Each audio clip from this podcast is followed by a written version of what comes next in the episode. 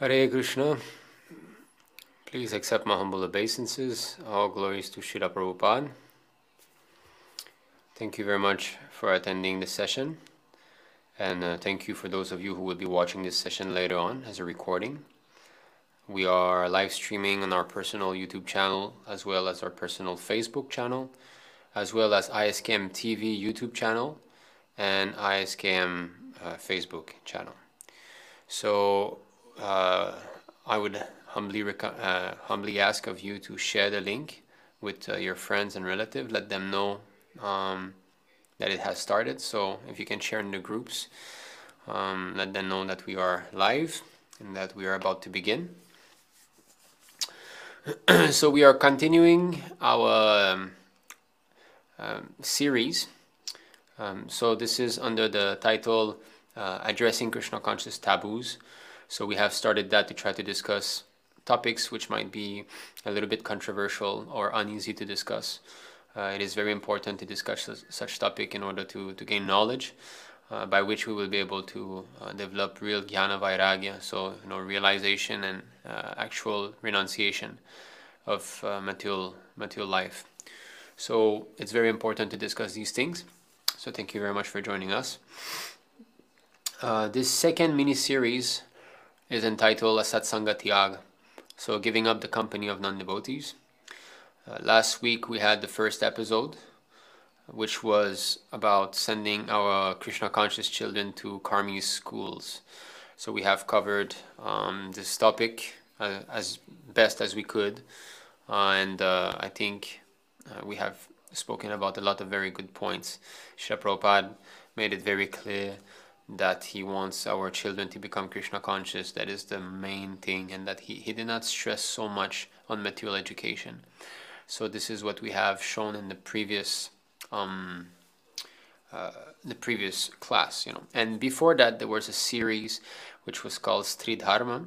So we discussed the regulative principles and the religious principles for women in our Krishna consciousness movement, as well as why it's so important for our women to show by example. They will be the leading women of the world, first-class ladies in our movement, and why it was so important. Also, the first episode was about why we should get our young girls married earlier in life. So we have shown many quotes concerning this. The second episode was concerning devotee divorces, because it does happen sometimes, especially in the West, devotee that divorce. So we have explained how this is not in accordance with Shastra. Divorce does not exist. If really husband and wife cannot live together, they can live separate, but there's no question of divorce. Anyway, we have covered that topic. So if you're interested in any of these topics, you can go back into our description below. You can see our live. You go into our live tabs, it should be there. You can find those. So addressing Krishna conscious taboos. And the third episode in Stri Dharma was the danger of beautiful wives. And we have spoken about how choosing one's partner should not be based on physical attraction, but should be based upon how will that wife help me advance spiritually, or how will that husband, be a good devotee and protect me. So in this way, we have done two mini-series. We're in the middle in the second one. Today we will be discussing Karmī, family and friends. So that is, that is a very important topic, because we're all going through this. Practically almost all of us had to go through that. I guess those of us who don't have to go through this is maybe those who are born devotee and have been really fully protected. But you see, even those who were born devotee, there's some entanglement here and there with friends or some maybe distant relatives in this way. So it actually touches all of us. Oh, we might be born devotee, we might be marrying someone who was not a devotee and their family members. So actually this topic really touches every single one of us, and it is especially important to discuss this in the beginning of our Krishna consciousness, so that we know how to deal. We all have these family members who are not in accordance with what we're trying to choose for our lives, we're trying to become devotees, and sometimes it's our very close family, like our very own parents, our brothers and sisters. In this way, sometimes it's even later in life, someone is joining Krishna consciousness, and someone, it's even the partner. It might be the husband or the wife who is not fully cooperative for our development in Krishna consciousness. So how to deal with this? Shall we renounce them? If we don't, is there a danger? All these things we will try to cover. I hope that I will be able to present Śrīla Prabhupāda's teachings in their pure form. So this is my only aim. So we shall begin with the Mangalacharana, trying to invoke the mercy of the Acharyas, without which we're not able to discuss anything. This is our process, Acharya Upasana. We only present what the Acharyas have spoken, that's all. We don't change anything, we don't adulterate anything, we don't add or subtract anything. In this way we are protected. Acharya Upasana, Acharya Sampradaya. So whatever Śrīla Prabhupāda has given us is whatever Bhaktisiddhanta Saraswati Thakur Maharaj has given him, and is whatever his spiritual master. And in this way, parampara means the disciplic conclusion. That is parampara. The knowledge that was spoken, 5,000 years ago by Krishna should be repeated as it is now. That is parampara system. There should be no adulteration. There should be no other motive than to simply follow the predecessor's instructions. That is pure devotional service. So this is what we are humbly trying to do. We are not saying that we are successful, but somehow or other, we are getting inspired to give these classes, and we are hearing good comments upon these classes. So we hope that Śrīla Prabhupada can keep on blessing us. So we shall start with the Mangalacharana prayer.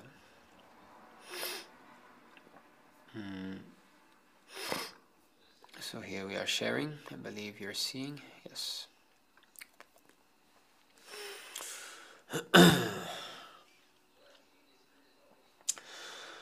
Om Gyanatimirandasya Gyananjala Shalakaya Chakshurunmiritam Yena Taismai Shri Gurave Namah Shri Chaitanya Manobhishtam Stapitam Yena Bhutale Swayam Rupa Kada Mahyam Dadati Svapadantikam Vandeham Shri Guruho Shri Yuta Padakamalam Shri Gurum Vaishnavamscha Shri Rupam Sagrajatam Sahagana Raghunantam Vitam Tam Sajivam Sadvaitam Savadutam Parijanam Sahitam Krishna Chaitanya Devam Shri Radha Krishna Padam Sahagana Lalita Shri Vishakam Vitamscha E Krishna Karuna Sindhu Dina Bandho Jagatpate Gopesha Gopika Kanta Radha Kanta Namustute Tapta Kanchana Gaurangi Radhe Vrindavaneshwari Vrishabhanu Sute Devi Pranamami Hari Priye Vanchakalpatarubhyascha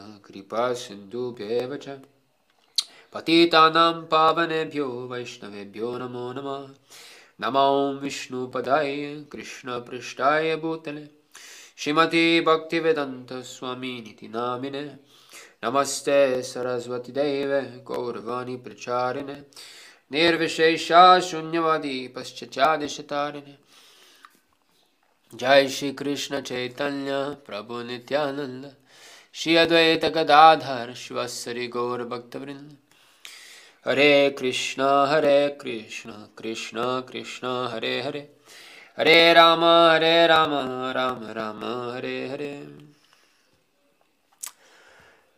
Thank you very much and welcome to this 5th episode on the topic of addressing Krishna conscious taboos. We are in the 2nd series entitled Asat-saṅga-tyāga, giving up the association of non-devotees. This is the 2nd episode in the series, and we will be discussing today family and karmis, family and friends. So how to deal, what to do. So Sri Chaitanya Mahaprabhu instructs all of us, especially Grihasthas, because for brahmacharis, for valnaprastha, sannyasi, they are renounced. They are not entangled into this family affairs. They have no outside friends or family whom they have to answer to. A brahmachari's business is to be in the ashram, serve the guru, and he is engaged morning to night in Krishna conscious activities. He has no botheration. Therefore, Śrīla Bhaktisiddhanta Sarasvati Thakur said that this brahmachari life is very nice. Because if you want to sleep, you just lie down on the floor and sleep. You have no one to answer. I read one verse also somewhere in one of the Puranas. At one point I had to do some research for a video that I was making. And I had read a verse, I cannot quote from where it was, but it was written that only a brahmachari can enjoy his meal. And when I read that, I was laughing. Because it's a fact that grihasthas are always perturbed, you know. There's always the children to think about, monetary issues, you know, some things is always in the back of the mind. And when you're eating, the children are there, you don't know what they're doing, making you anxious, especially the mothers. Mothers always have to keep an eye out, you know. But brahmachari, he's above that, you know. There's nobody's waiting for him, right? So he's got his Krishna conscious duties, but as far as serving relatives, that is not there.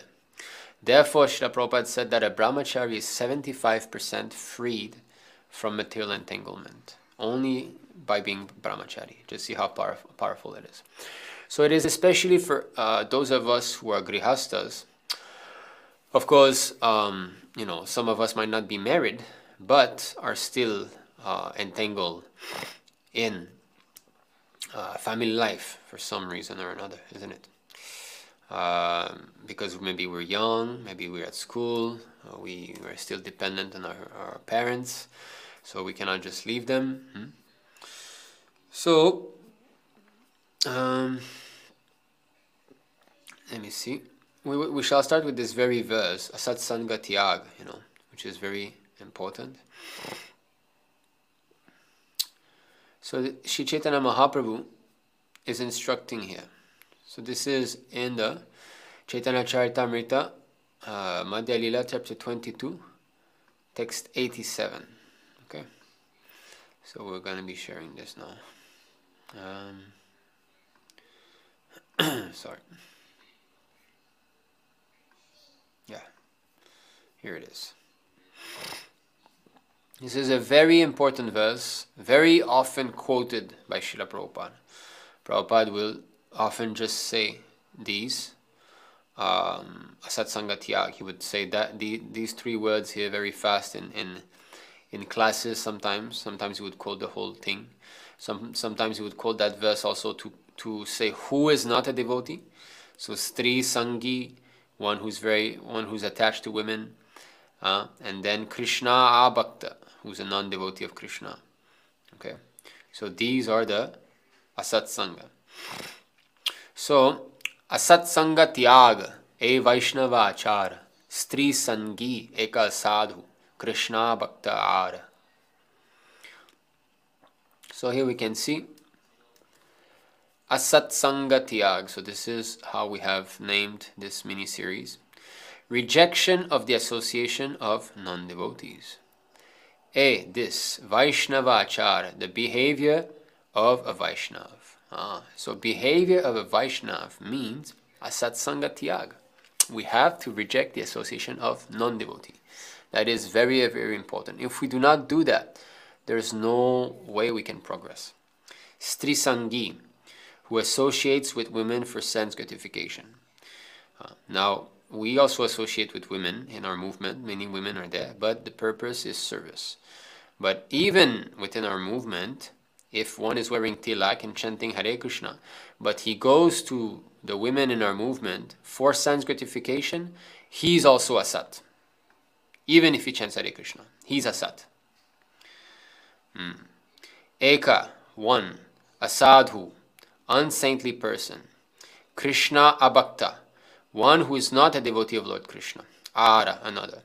So, why are these two separate, strī saṅgī and Krishna bhakta? Because we might see that Krishna bhakta are all strī saṅgī. There's no one that is not, you know, everyone in the material world is strī saṅgī, associating with the other sex especially.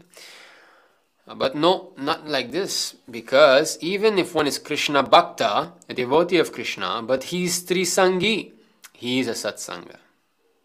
You see, therefore Sri Chaitanya Mahaprabhu says like that. We need to understand that there are devotees in the movement. They can be considered devotees, but because they love to associate with women for sense gratification, they are also a satsanga. So therefore, Chaitanya Mahaprabhu names these two as separate. Now, translation. A Vaishnava should always avoid the association of ordinary people.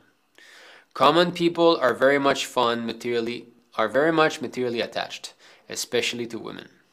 Vaishnavas should also avoid the company of those who are not devotees of Lord Krishna. So this is the basic principle, so that we can make further advancement in spiritual life. That's why also Sadhu Sangha is so stressed, because Prabhupada clearly says that we are social entities. Human beings are social, and sometimes they say humans are animals. They say social animals, the material scientists. So we need to live in society. We need to live with others. That is natural. So if we do not live with devotees, we will live with non-devotees, some way or another. Even though you're saying, no, I live alone at home, this, I'm reading Prabhupada books and so on. Yes, but if you're not listening to devotees online, like these classes, you know, now we have got this good opportunity that we can use internet for Sadhu Sangha, which was very hard before. If you were alone, how do you associate with sadhus if you're far away? So now we have got this wonderful opportunity that we can use internet. Prabhupada even said that if there is no way that we can associate with devotees physically, we should think of them. And in this way, okay, now I've switched to that tab. Let me see. Does it work? Yes. Okay, that's nice. Sorry. So in this way, we can... Okay, this is from Easy Journey to Other Planet. You know this small book of Śrīla Prabhupāda, right? Prabhupada is saying, one should therefore engage himself in devotional service with absolute faith. And to make his faith steadfast, one should seek the association of standard devotees of the Lord by personal association, if possible, or by thinking of them. This association will help one develop factual devotional service to the Lord, which will cause all material misgivings to disappear like a flash of lightning. So, this is very important, because sometimes it is not possible for one to immediately get personal association with devotees. Due to circumstances, we all have different lives, different karmic backgrounds, so somehow or other. And Prabhupada is saying his important things here. Okay, he should have faith, and he should make his faith steadfast to seek association with standard devotees. Standard devotees. So even though one is a Vaishnava, it's not that necessarily I should associate with him. No, he should be standard. Standard means his understanding, his behavior is standardized by the spiritual disciplic succession. So the instructions of Śrīla Prabhupada are standard. And one who follows those is a standard devotee. One who speculates, one who does not want to surrender, who lacks faith in Śrīla Prabhupada, he might be chanting Hare Krishna. We can respect him, but we should not associate with him. So these people, we should associate with them, if possible, physically. If not, by thinking of them. So thinking is also a way to associate with devotees. Sometimes I'm having kirtans here alone, you know. I'm serving Shishinita Gorasundar alone, and I'm having kirtan. And sometimes I'm thinking I'm in Singapore, you know, because Singapore is the place that I know the devotees, the greatest devotees that I know are there. So, especially His Grace Srila Gopal Prabhu. So I think that I'm in the kirtan with them. And I feel, you know, I feel pleasure that, oh, you know, 100 devotees in the temple room and we're having a big kirtan. So it is working. Spiritual life does not work with the material laws of nature as we think of them, you know. So, but now, even better than just thinking of them, we can still hear from them. By associating with them, by listening to their lectures, or, you know, having Ishta Goshtis online. So now in our movement, in our, you know, branch of the movement, International Shri Krishna Mandir, we are stressing a lot on this Sadhu Sangha through online association. So this will help us. And if we do that, then we will be able to give up the association of non-devotees. So, in other words, we have to increase Sadhu Sangha in order to diminish Asat Sangha. You cannot diminish Asat Sangha and leave a vacuum, leave a void. Just like if you don't use your phone for service.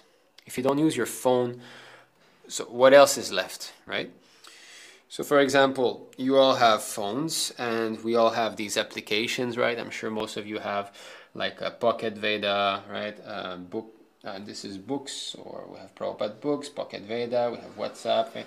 So if you don't fill your phones with applications that can help you remember Krishna, then what will your phone have? It will have TikTok, it will have, you know, this thing, that thing. Of course, even TikTok can be used in the service of the Lord. But my point is this, we have a phone. If we don't use it for Sadhu Sangha, we'll use it for Asat Sangha. That's for sure. That's certain. You cannot, there's no middle line. Prabhupada said many times, light is here, shadow is there. There's nothing in the middle. It's not that like, no, I'm not in light, I'm not in shadow. No, you're rather in one or the other. And we have seen personally how, not only seen, we have experienced ourselves. It's not that I'm above all this. You know, especially in the past, I could feel that when I was not trying to hear from the devotees, you know, attend some of the lectures, or calling His Grace Srila Gopal Prabhu, who's very much the cause, direct cause of our spiritual advancement, his guidance and all. So when we kept distance from His Grace, we felt that we started to slack in our devotional life. You know, just a phone call, just hear Him. So why is that? Because the standard devotee's faith is higher than ours. That's why. And faith is contagious. Any type of faith is contagious. Someone who has got faith in material life will contaminate us with his faith. If he has faith that, you know, family life is the goal of life, you can get a good job, and get money, you know, buy a nice house, be comfortable, that is responsibility, that is a man. He has got strong faith, then we will become contaminated with this mentality. Because association works, how? Just like a crystal. So now this I cannot, yes I can share also. Share entire screen like this. Here we are. But it will be a little bit small. I can make it bigger. So you see, these are my notes, Sadhu Sangha, and I've put a picture of Sadhu Sangha here. So, Hari Bhakti Sudodhaya, it is said, as the qualities of a nearby object are reflected in a crystal, one similarly takes on the qualities of a person with whom he associates. Therefore, in order to increase one's devotional sentiment in his own line, a wise person should take shelter of those who have the same temperament. So, a crystal, we all have experience what a crystal is, and you know that when you shoot a color, if it's blue light or green light, it becomes, you know, just like if it's transporting blue light or green light. And this type of association is very subtle. We should not think that we know when we are associating with someone. It is extremely subtle. I have read somewhere, again, I forgot, that if you walk side by side with someone, you are taking on some of his quality. If you breathe the air that someone has breathed in, let's say you're in a lift and someone breathes out, and somehow some of these particles you are inhaling, you are associating with his specific contamination of the three modes of material nature. So this is how subtle. His Grace Srila Gopal Prabhu often quotes this story of Śrīla Prabhupāda that There was one car who was driving, and there was the meat truck behind him, and the car let the meat truck pass. And in this way, the meat truck went forward. And Prabhupada said, just because he let weight to that meat truck, he's implicated. He's got some karma. So the laws of material nature are so subtle that we cannot understand how they are working, actually. We can have some glimpse here and there, but it is so subtle, especially when we have impressions within our mind, you know. For example, I'll speak of my personal realization in this subtle contamination. So recently, many kind devotees have contributed for giving donations so that I can get better equipped. Actually, I'm filming with this camera now. You're not seeing the full capacity of this camera yet because this is live stream, so the quality is not the best. But it's actually almost, you know, semi-professional camera. It costs very expensive, and you know, we have this light, we have this monitor. So the devotee, we have this microphone. This is why it sounds good. Recently, we've made 24 hours along with Kṛṣṇa vlog. So all the way until the end, it was this camera that we used to film. The end, no. So I'm learning to use it properly, and the sound was good. You know, there was good sound in that video because we've got this new microphone Sennheiser, which is, you know, about 600 Singapore dollars. So it's expensive material, but it's professional. So why I'm taking the opportunity to humbly thank all the devotees who have contributed for this, who have encouraged our poor self to try to use all of this in Krishna's service. So that brought me a lot of realization that one who wants to take the occupation of a brahmana, which means to receive donations and give donations, to study Vedas and teach the Vedas, to worship the deity and teach others how to worship the deity, he has to be very much surrendered to the preaching process. Otherwise, he can become contaminated by receiving donations. It can disturb him. And when I got that money, I was trying my best to quickly buy everything I needed because I did not want to keep that. That money was given to me for equipping myself with better equipment. And you know, now I'm very excited because I've got all this good equipment. So next time I'm going to Singapore, I'd like to film more the devotees, and I'd like to make better movies, and you know, try to push this movement by showing how we are engaged in service, how the devotees are doing. And also it's possible that I will be traveling with His Grace Srila Gopal Prabhu, so I would like to film him, you know, in his personal dealings, how he's talking to the devotees, things like that. So now I've got all this nice equipment, I want to put it to good use, you know. So I wanted to buy as fast as possible. But to do that, I had to study which camera, okay, which lens to buy, which microphone. So I had to watch some YouTube videos. And this is the point I'm trying to make here. I'm coming to that point, that by watching these YouTube videos, I'm listening to Karmis who are speaking about their passion of cameras and microphones and this and that. And I could feel that I was becoming contaminated because you watch one, you watch two, you watch three, and then you're trying to keep focus, you know, that I'm doing this for Kṛṣṇa. This is not my camera. This is not my phone.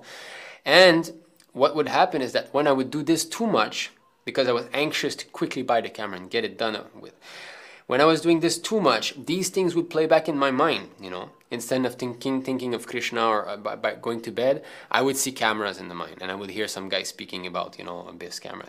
So you see how subtle it occurs, and these thoughts will remain within our mind, and they will stay as bubbles. How does this work? The mind is the repository of all experiences. Everything we experience, we think, feel, thinking, feeling, willing, will remain within the mind. And it is stored there, within the reels. It's just like, you know, a movie, how the movies used to be before. You used to put a film within. Even, you know, we had cameras before. You used to put a film inside, and you click, click, click like that, and it will make an impression on each of those negatives, I believe it was how it was called, yeah? So this is how it works. Our mind records everything, and it stays there, and sometimes it will come back. So this is explained here. Okay, so this is Śrīmad Bhāgavatam, Canto 4, Chapter 29, Text 64. Sometimes we suddenly experience something that was never experienced in the present body by sight or hearing. Sometimes we see such things suddenly in dreams. Prabhupada purport. In dreams, we sometimes see things that we have never experienced in the present body. Sometimes in dreams, we think that we are flying in the sky, although we have no experience of flying. So I don't know if any of you have flown in the sky in dreams. So this means that once in a previous life, either as a demigod or astronaut, we flew in the sky. You see? So there's nothing that we can think of that has not been experienced by us in this life or the past. And you can see that the past experiences are still there in the mind. The impression is there in the stockpile of the mind. So that's it, stockpile. There's an uncalculable stockpile of information that is there in our mind. And suddenly, it expresses itself.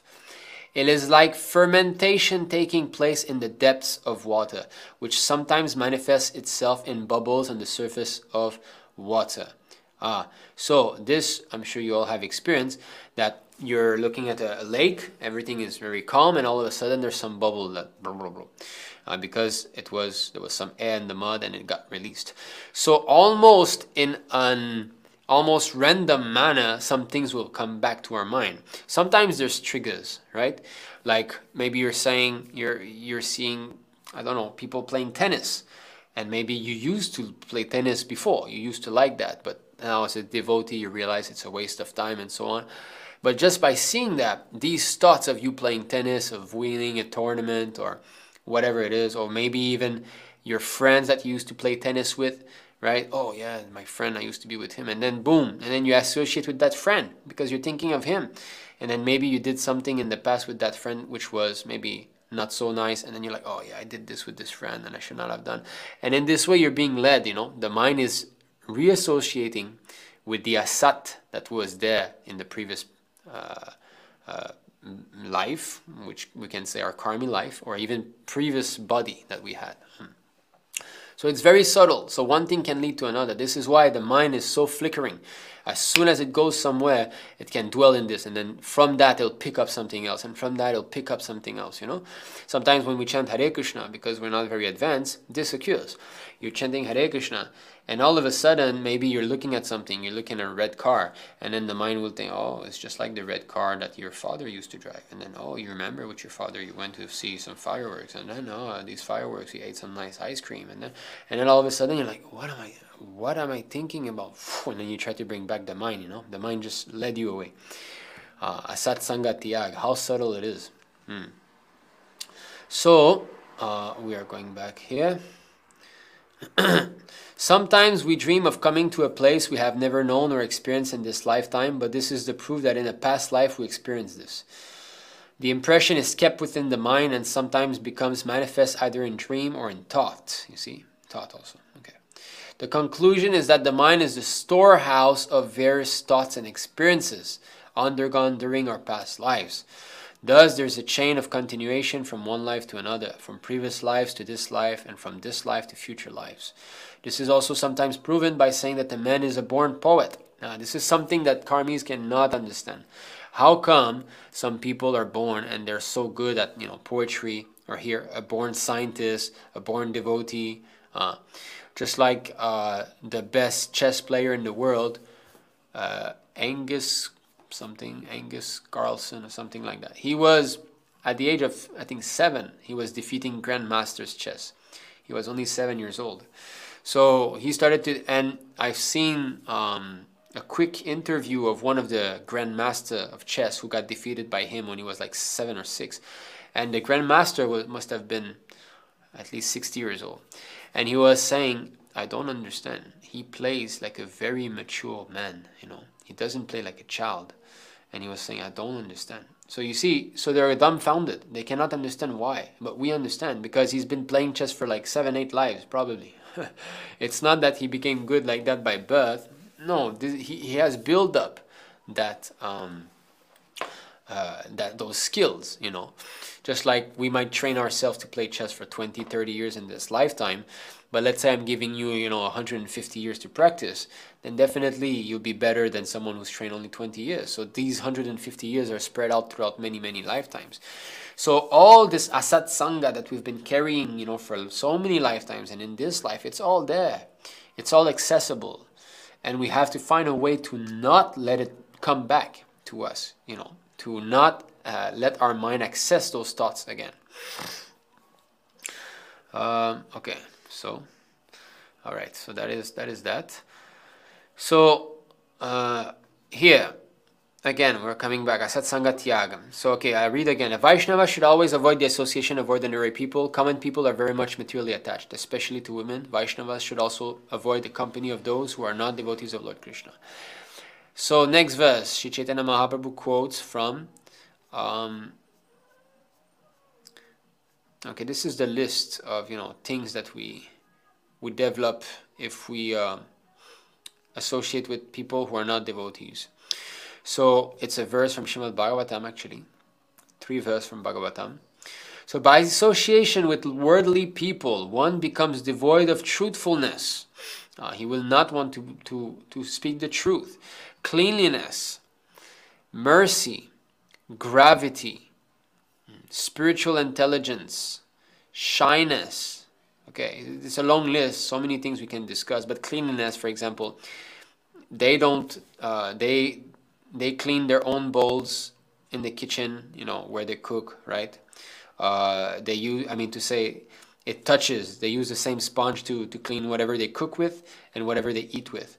They put their spoons, while they're cooking, they're tasting, and then they use the same spoon to put back. So many things like that. After passing stool, they won't take shower and they'll go cook, right? So many things. Mercy, they will perform merciless acts to poor animal. Gravity, they don't like to be grave about life. They don't like to sit down and discuss, why is it that we're suffering? Well, no, don't speak about this. Let's go have a beer and, be merry. There's no gravity, no weight to their existence. It's all shallow, very lightweight. Spiritual intelligence, shyness. Yes, they're not shy. Huh? Austerity.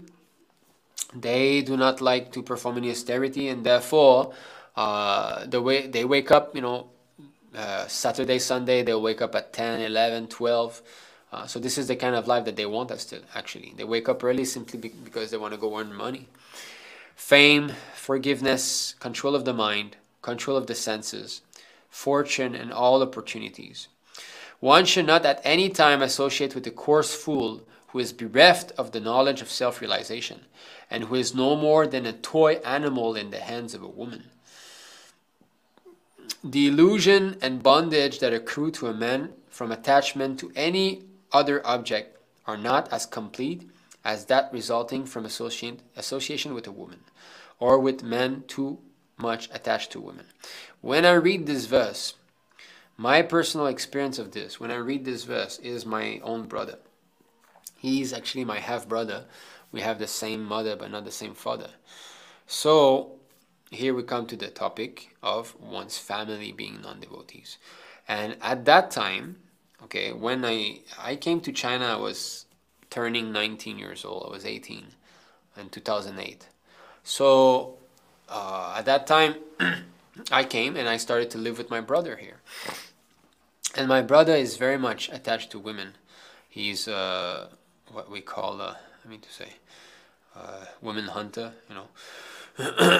So I could feel how much I had changed by being with him. Everything was always about women, let's organize something, let's go play basketball, let's go call some girls, and they all always he was busy organizing some outdoors activities with girls. So I felt I had first-hand experience of the effect of being with someone like this. And he was never grave. It was always joking. Very rarely there would be some deep conversations. And it was always be focusing on wanting to, of course he's my brother. I pray for him. I wish him the best. But I'm using this example because this is what I know, So when I'm reading this and I'm seeing these qualities, and I was developing all of these single bad qualities, I was starting to develop, And when I started to read Bhagavad Gita and chant Hare Krishna, which was in 2014, my father had given me a Bhagavad Gita before, and when I came to China, he gave me a Bhagavad Gita and it was sealed. And in 2014, when I really was pushed to the limit, I was suffering a lot in my karmic life, then I decided to open and start reading the Bhagavad Gita. So when I started to chant and start to read, I could feel how much he was affecting me a lot, you know, and my brother, I'm saying. And before actually coming to China and associating with him, I had a philosophical nature where I was trying to understand things, because I've, you know, most devotees, they have something, you know, they want to understand why, what's going on. So I had that, and I lost it when I came to China. It was kind of a big pause in my life that I didn't care much about why we exist and God and all these things. It was simply sense gratification. So I really know that this is true. You know, I have first-hand experience. So, in the purport, Śrīla Prabhupāda says, these verses quoted from Śrīmad Bhāgavatam were spoken by Kapiladev, an incarnation of the Supreme Personality of Godhead, to his mother. Herein, Kapiladev discusses pious and impious activities and the symptoms of those who are devoid of devotional service to Krishna. Generally, people do not know about the miserable conditions within the womb of a mother in any species of life. Due to bad association, one gradually falls into lower species. Association with women is greatly stressed in this regard. When one becomes attached to women, or to those who are attached to women, one falls down into the lower species. Just see. Sometimes they criticize us. Why are you so strict that you keep men and women separate? That you keep? They don't know. They have no idea of how the world works.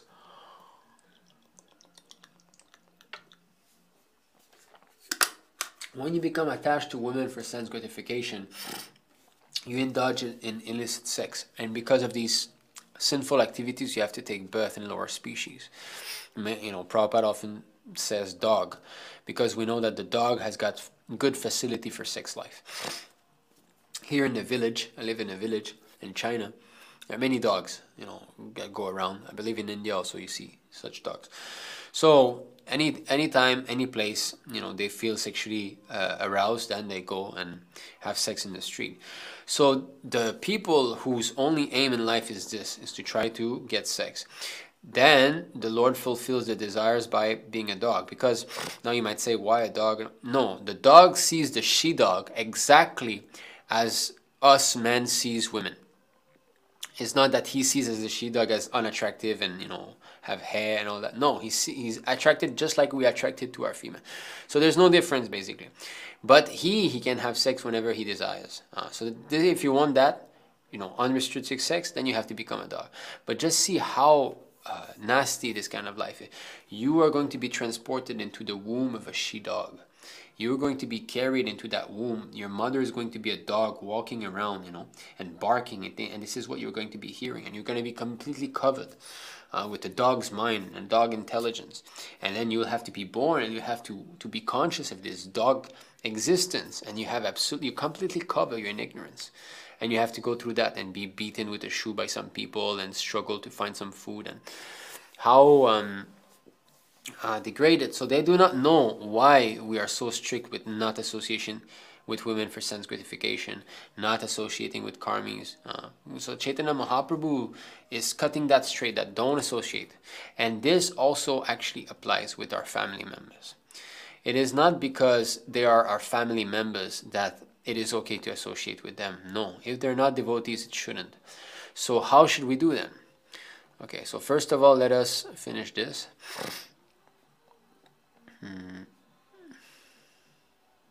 No, okay, that's all right. Okay, so let's go here.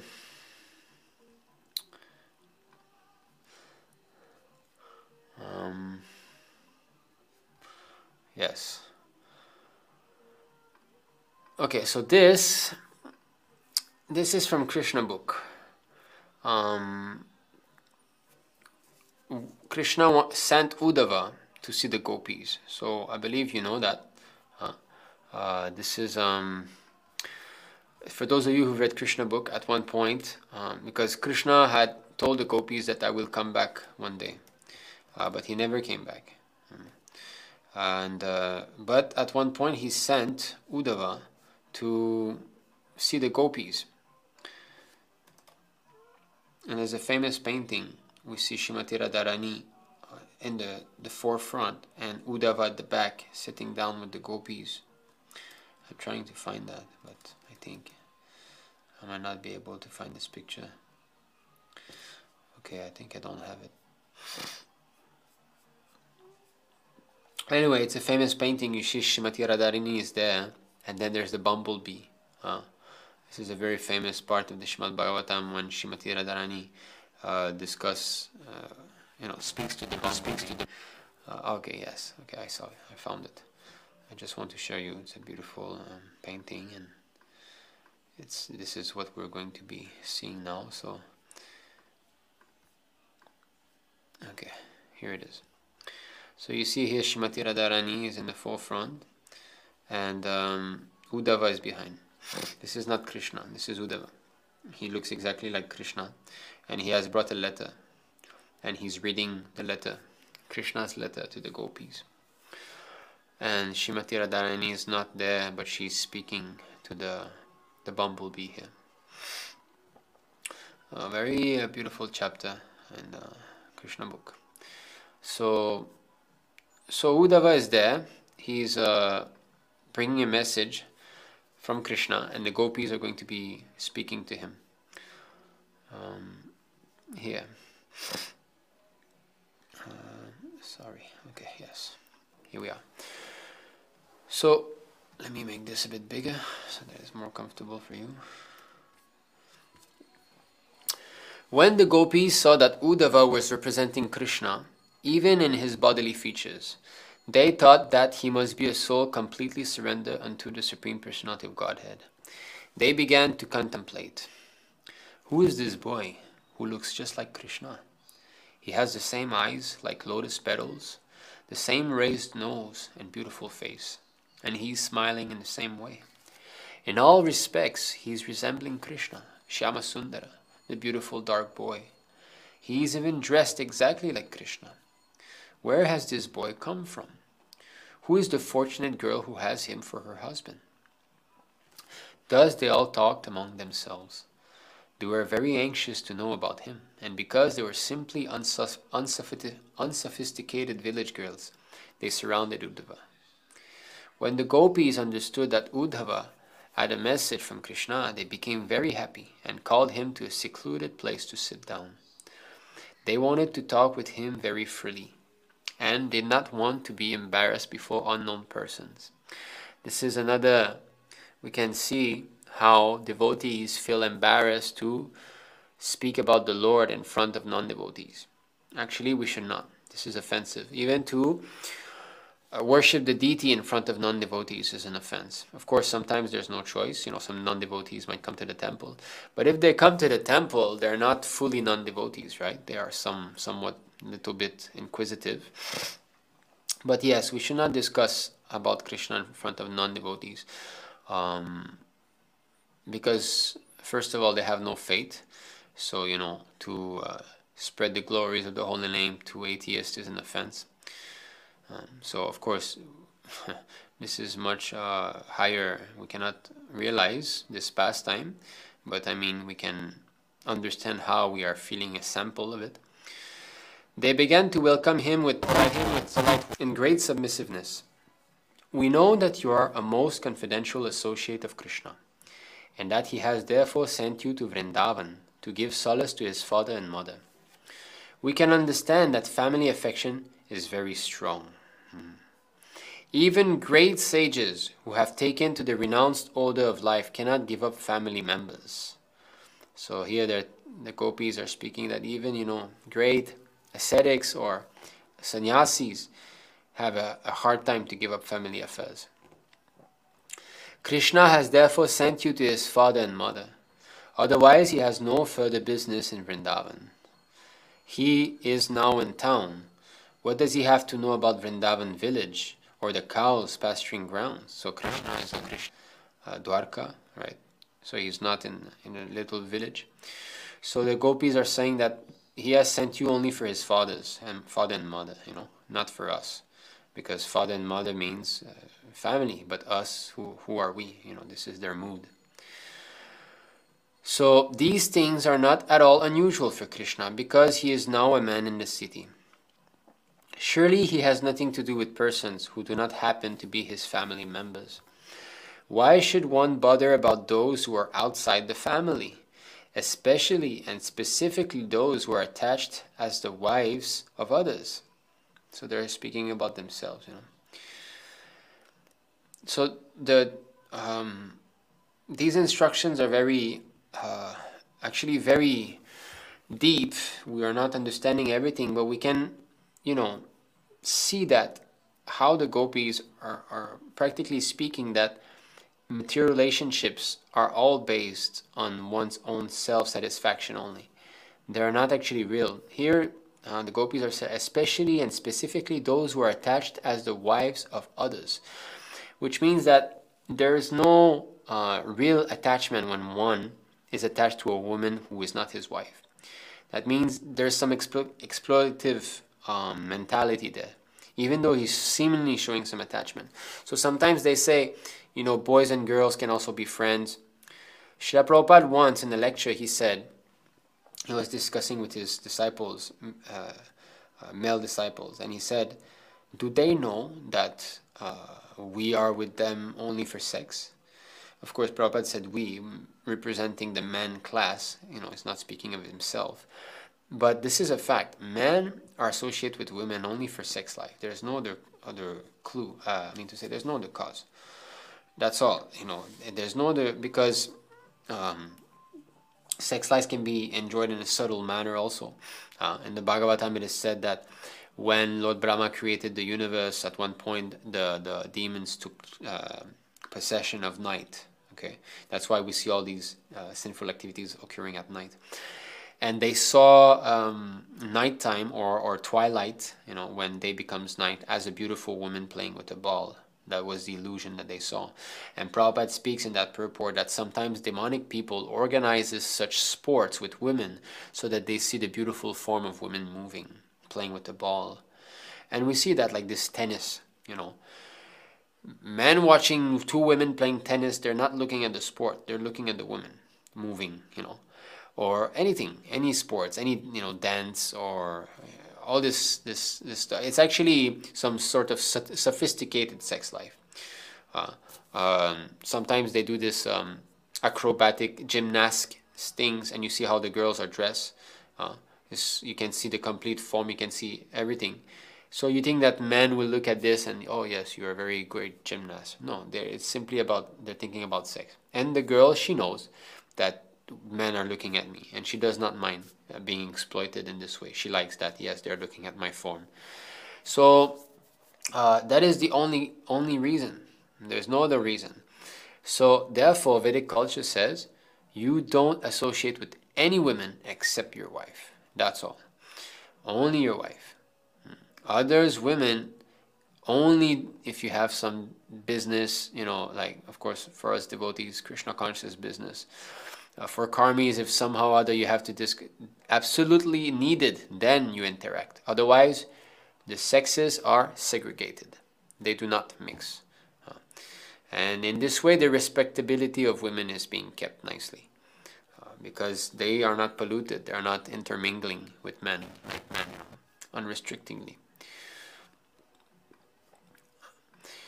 Krishna is interested in them as long as there is a need of gratification. Like the bumblebees who have interest in the flowers, as long as they want to take the honey out of them. So this is very hard to understand for those who are not devotees, that Krishna is exploiting the gopis. What is good, what is bad? Okay, now we're deviating a bit from the topic, but I'd like to speak about that. What is good, what is bad? We judge Prabhupada when he explains such pastimes of the Lord that are controversial for those who are non-devotees, like this. Leaving the gopis, you know, telling them, yes, you're my greatest devotee, I cannot repay you, I will come back to Vrindavan. And then he just leaves and they cry their whole life. This or marrying so many wives, or dancing with the gopis, you know, at the dead of night. So they criticize because they think that Krishna is like them. My dancing with the wives of others is abominable. because maybe she'll cheat her husband with me. She'll go, she'll have, she'll fall pregnant, I will leave her. I'm, my life is full of inebrieties. And we're thinking in terms of our experience, that Krishna is like me. But what is good, what is bad? Good and bad is judged by the result, not by the act itself. Just like we say smoking cigarettes is bad. Why is it bad? Because it hurts your lungs, you've got a really bad breath, you spend all your money in this, you become addicted to it, it clogs your neurons, so many bad effects of that. But what if smoking cigarettes cleared your lungs, it washed your lungs? What if it gave you the breath of a lotus? What if it made your skin brighter and lighter? And then what is the meaning of saying it's bad? Everybody would say it's good. So it's by the effect of something that we can judge whether the thing is good or bad. So the effect of Krishna's action, the Supreme Lord's action, is always auspicious. So therefore we say he's absolute. His blessing or his killing, his marrying or his cheating, right? If you've known the story of Tulasi Devi and Sankachura, Lord Vishnu actually forced Tulasi to adultery, to her husband. And sometimes the non-devotees, they criticize, what is your Lord Vishnu doing? You worship such a god. They don't understand that this whole pastimes is to bring auspiciousness to the entire world. Tulasi Devi and Sankachura both came from the spiritual world, alongside with Lord Vishnu to perform pastimes. And how they have blessed the world because of this specific pastime. We have Shalagram Shila, we have Tulasi Devi, and we have the Shankh, the conch shells. These three spiritual entities that are here, this deity, Tulasi Devi, and the Shankh, are intimately related. Therefore it is said that to worship Shalagram Shila with the Shankh, Ganga water, and Tulasi Devi, is the highest form of worship. You have the three together. So they have blessed the entire material world by their presence now as Shalagram, Tulasi, and Shankh.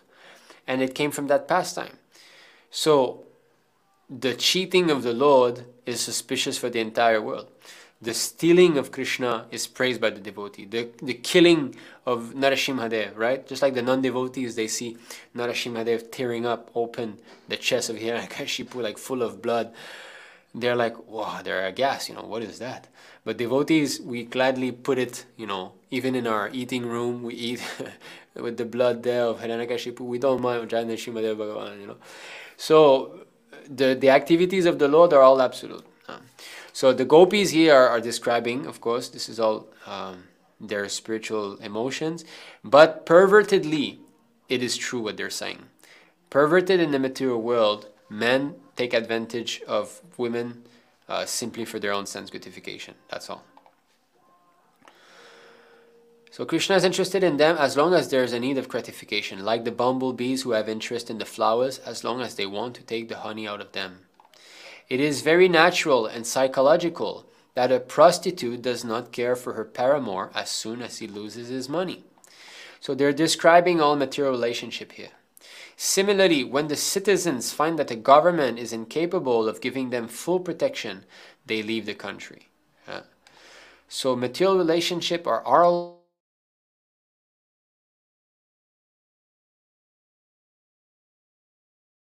brother, sister, husband and wife, children. It does not matter. Anything that is based on the bodily concept of life is focused on what can I get for my senses. A student, after finishing his education, gives up his relationship with the teacher and the school. Yeah, we go to class, oh, you're the best teacher, this, that. Oh, I've got my diploma. See ya, I'll never call you back. I've got what I wanted from you. Now that I've got what I wanted from you, I don't need you anymore. This is the psychology. A rich man, after taking his reward from his worshipper, gives him up. So therefore, we see so many bogus gurus who are simply interested in the money of their disciples and have no interests in guiding them. They cannot guide them anyway, but they don't want any welfare for their so-called disciples. When the fruit season is over, the birds are no longer interested in the tree. Just after eating in the house of a lord, the guest gives up his relationship with the host. After a forest fire, when there is a scarcity of green grass, the deer and other animals give up the forest. Yeah. So all these so-called attachment, oh, the deer love this forest. No, they don't love this forest. They love their tongue. And there's nice green grass here. And if this forest is deprived of those grass, the deer will go somewhere else. Similarly, a man might speak to a girl, oh, I like you, and so on. But as when he has enjoyed her and he's done with her, then he will not call her anymore. And so a man, after enjoying... Okay, yes, this is what they're mentioning. After enjoying his girlfriend, gives up his connection with her. In this way, all the gopis began to indirectly accuse Krishna by citing so many similes. So, you see, this is how material relationships work. And our material parents, family members, and friends all work with that conception in mind also. Now, Prabhupada did say that a good fruit doesn't come out of a bad seed. So somehow or other, our parents must have done something to get a devotee child. So they cannot be complete, atheist or, karmis and so on. There is something that, even Hiranyakashipu, the king of all demons, there was something there. After all, he was a devotee who came to serve the Lord in the manner of acting as a demon. So that's why he was blessed with a son like Prahlada. So we need to understand that. But at the same time, we have to learn how to slowly become detached from them. Because when we associate with someone, we develop affinity for that person. Affinity means I will try to give you some service. When you love someone, when you like someone, you try to please that person. Is it not? We have got someone who comes to our house, you like that person. Oh, would you like to sit down? So trying to please someone means serving. That is called service. What is service? Bhakti Yoga has been described as Rishikesha Rishikena Sevanam Bhakti Ruchate. When we engage our senses in the service of the master of the senses, that is called Bhakti. And when we engage our senses in the service of someone else, of course, it's for our own sense gratification, but that is leaving Krishna's service. So if I'm trying to please you, I'm your servant. This is how it works. I'm Maya's servant, basically. I might be dressed as a devotee, but if I speak in a way that would be palatable to the karmis, then I'm serving Maya. I'm serving those karmis. I'm not serving Krishna. I have given up Krishna's service. We see so many examples of this nowadays, of devotees who are on stage and then their whole focus is to make the public like them. I will take so many jokes, people will have a good laughter. Then I will speak in a way that they can understand whatever they want. I won't tell them to surrender to Krishna. I won't tell them to chant Hare Krishna. I'll let their freedom. And when they leave, they will feel better about themselves because they will think, yes, me too. I'm a spiritual person. I'm a good person. And I have, confirmation from this sadhu there who's a Vaishnava. That means you're serving Maya. But you're even worse than the karmis because you're serving Maya under the garb of a devotee. So, our family members is the same thing. When we develop too much affinity for them, then we will want to serve them. We will want to please them. And that means what? The specific mentality that my parents might have, I will try to act in a manner that would please them. And in this way, we are slowly becoming more and more implicated in material entanglement because we are becoming contaminated just like they are. So...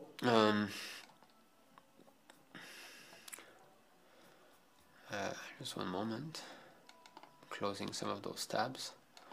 Yes. Okay, so now I think maybe we can go see. There's an episode with Narada Muni and Daksha, Maharaj Daksha, where Narada Muni preached to Maharaj Daksha, okay, 6, Śrīmad Bhāgavatam 6.5, let's see, Śrīmad Bhāgavatam Canto 6, Chapter 5, So, Mahārāja Daksha, a great materialist, expert. Daksha means expert. He's expert in material arrangement, expert at trying to enjoy this material world. Trying to enjoy. Where is that? 6.5, okay, 6.5, I've seen. 6.5.34, I think.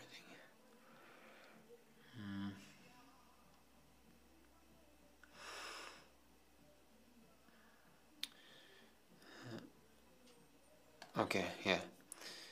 Okay, we can go even maybe before that. Okay, what happened is that Mahārāja Daksha was begetting children, and Narada Muni was preaching to his children, making them devotees, whereas Daksha wanted his children to become, great materialists. So here... Okay, so this is Canto 6, Chapter 5, Text 1. The Haryashvas, the sons of Prajapati Daksha, were very well behaved, cultured sons. But unfortunately, because of the instructions of Narada Muni, they deviated from the order of their father. Now, unfortunately, that is to impress upon us the mood of Mahārāja Daksha, because how can one be unfortunate when he's hearing from Narada Muni? They deviated from the order of their father. When Daksha heard this news, which was brought to him by Narada Muni, he began to lament. Although he was the father of such good sons, he had lost them all. Certainly this was lamentable. So this is the position of many of our devotees' parents. When the devotee finally managed to surrender and leave the family and, go in the association of the devotees, they are thinking like that. How unfortunate. I have lost my children. He has lost them all. This is so lamentable. The Haryashvas, the sons of Prajapati Daksha, were certainly well-behaved, learned and advanced, and in accordance with the order of their father, they went to perform austerities to beget good sons for their family. But Narada Muni took advantage of their good behavior and culture to properly direct them not to be involved with this material world, but to use their culture and knowledge to end their material affairs. The Haryashvas abided by the order of Narada Muni. But when news of this was brought to Prajapati Daksha, the Prajapati, instead of being happy with the actions of Narada Muni, was extremely sorrowful. Similarly, we are trying to bring as many young men as possible to the Krishna consciousness movement for their ultimate benefit. But the parents of the young men joining this movement, being very sorry, are lamenting and making counter-propaganda. Of course, Prajapati Daksha did not make propaganda against Narada Muni, but later, as we shall see, Daksha cursed Narada Muni for his benevolent activities. This is the way of materialistic life. A materialistic father and mother want to engage their sons in begetting children, striving for improved economic conditions and rotting in material life. They're not unhappy when their children become spoiled, useless citizens, but they lament when they join the Krishna consciousness movement to achieve the ultimate goal of life. Just see how Prabhupada is nicely describing this. So materialistic father and mother want to engage their sons in begetting children. Yes, because why? This is again focused on my own sense gratification. I want to enjoy my grandchildren.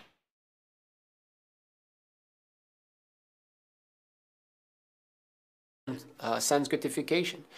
Go beget, get one child, two child, never mind, your mother will help you get three, get a big family, and then they grow up and get them married also, go expand, nice family relationship, nice family entanglement. Prabhupada often says that, society, friendship and love divinely bestowed upon man. They say like that. Prabhupada said it is not divinely bestowed. It is Maya. This is the entanglement. And because they are misers. Miser means what? Miser means you've got $1 million, but you don't spend. You keep for yourself. No. Why should I buy this? Why should I? You go out, even though you've got some big money in the bank balance, you go out for a family outing. Hey, this is too expensive. Don't spend. Why? Why you buy this? We can take the cab, or we can take the bus. Why take a cab? And in this way, miser, he doesn't want to spend. well, this human form of life has got the best opportunity. It's the best valuable form of life. And if one does not know how to spend it properly, then he's a miser. So, unfortunately, we all have these. But in some way, it is Krishna's arrangement. You know, not just in some way. It is actually because Krishna wants us to experience the bitterness of material life. And unless we go through it ourselves, most of us cannot realize it simply by reading the scriptures, you know, Shastra. Most of us have to taste it bitterly, you know. And even Krishna says it, if I especially favor someone, you know, I take away all his money, his family members start to speak bad against him, they leave him, they desert him. In this way, he goes under one suffering after another. So why is Krishna doing that? So that we get experience about how bitter this so-called family is. Family life. Huh? So this is 1088.8. Bhagavatam. The Personality of Godhead said, if I especially favor someone, I gradually deprive him of his wealth. Then the relatives and friends of such a poverty-stricken man abandon him. In this way he suffers one distress after another. There was one bhakta here in China. When we quoted that verse, he stopped coming. He said, I don't want Krishna to take away my money. So it's not like that. It's not that... actually, you have to be favored by the Lord so that the Lord takes away your money. That sounds, that sounds weird. But if your money is an impediment for your Krishna conscious advancement, and the Lord especially favors you, he will make such arrangement. That's why Prabhupada says, therefore, there are not so many devotees of Lord Vishnu. You know, in the sense that serious devotee is very rare to find. Because why they like Lord Shiva? You know, he's easily praised. And you see, like, the big worshippers of Lord Shiva, they've got big cars, you know, big money, big temples. So, yeah. But Vaishnavas, generally, they're poor. You know, Brahmana means... he doesn't have belongings, almost, you know. So, therefore, they are afraid to go to Lord Vishnu.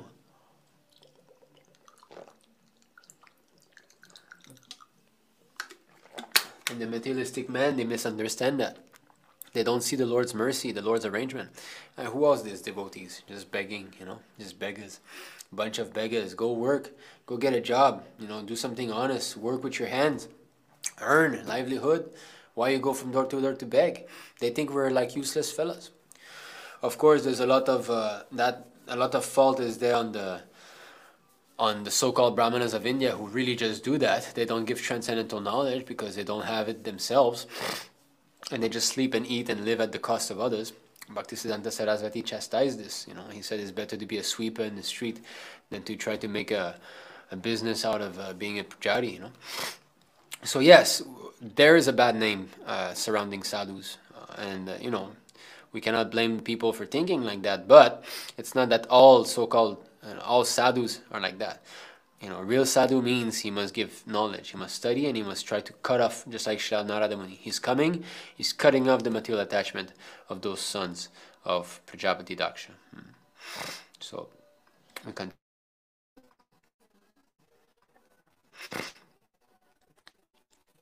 So yes, striving for improved economic conditions, rotting in materialism. So they are not unhappy when their children become spoiled, useless citizens. But at that time, you know, many hippies were there. And the parents were like, okay, well, at least he's still at home, you know, he's doing drugs, but he's coming back home at least in this way. You know? But they lament when they join the Krishna consciousness movement to achieve the ultimate goal of life.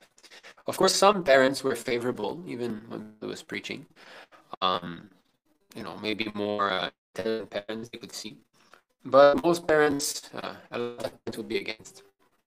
Not that they will always stay against, their ideal might change. This animosity between parents and the Krishna consciousness movement has existed since time immemorial. Even Narada Muni was condemned, not to speak of others. And that's a good point. Such a great exalted personality as Narada Muni, son of Brahma, propagator of the Hare Krishna mantra in the universe, he is criticized. So to speak of us who are preaching, we should not think that to help a devotee surrender, we should not get fired by that, you know. Nevertheless, Narada Muni never gives up his mission to deliver as many fallen souls as possible. He continues playing his musical instrument and vibrating the transcendental sound, Hare Krishna, Krishna, Krishna Krishna, Hare Hare, Hare Ram, Hare Ram, Ram Ram, Hare Hare. Yes. When Prajapati Daksha was lamenting for his lost children, Lord Brahma pacified him with instructions. And thereafter Daksha begot 1,000 more children in the womb of his wife, Panchajani. This time his sons were known as the Savalashvas.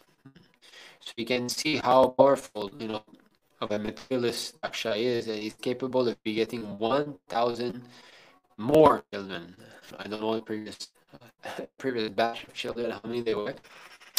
So this is the beginning of the universe. You know, this is the first families. We are not so stupid as to believe that everything came from nothing and our ancestors are monkeys and this and that.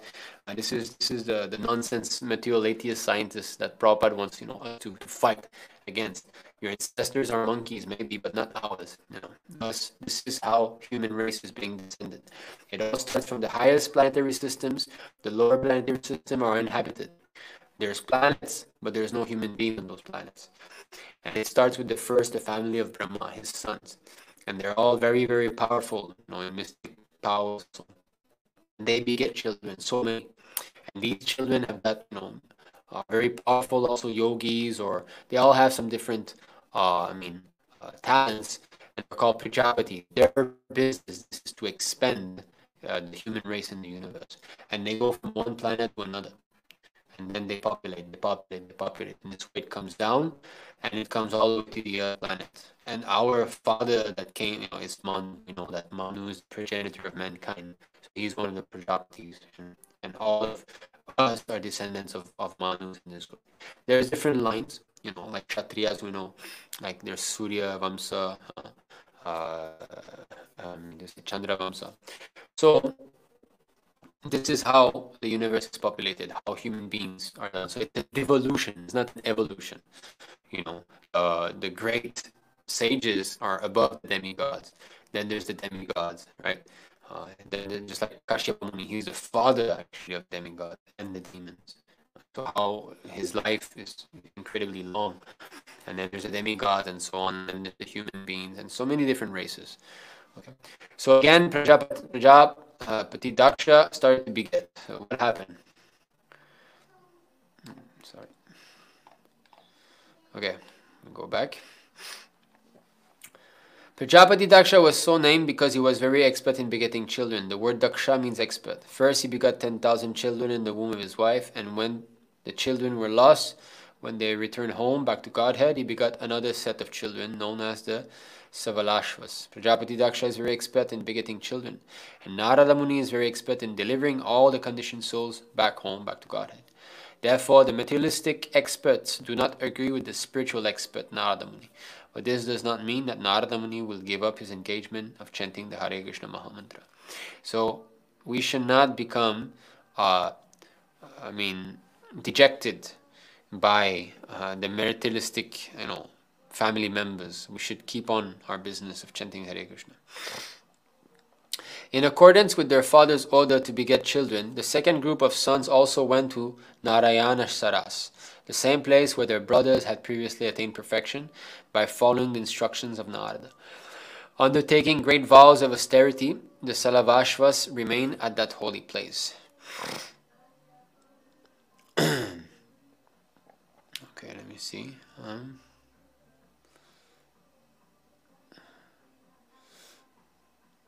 Okay, here, Śrīla Prabhupāda says, in all circumstances, the duty of the father is to give cultural education to his sons, who must later decide which way to go. Responsible fathers should not hinder their sons who are making cultural advancement in association with the Krishna consciousness movement. This is not the father's duty. The duty of a father is to give his son complete freedom to make his choice after becoming spiritually advanced, by following the instructions of the spiritual master. So a real father, guru na sasyat, pita na sasyat. So one should not become a father if he's not capable of delivering his dependents. And maybe he's not pure himself, but he should not at least block the way of spiritual advancement of the child. Maybe he doesn't know personally how to bring the child back home or get salvation. But if he knows that, he will get proper spiritual guidance if he surrenders as a brahmachari or goes to the temple, then let him go. Then he's a real father. Even though he himself is not perfect, at least he's a real father because he's not obstructing the cultural advancement, the spiritual cultivation of his son.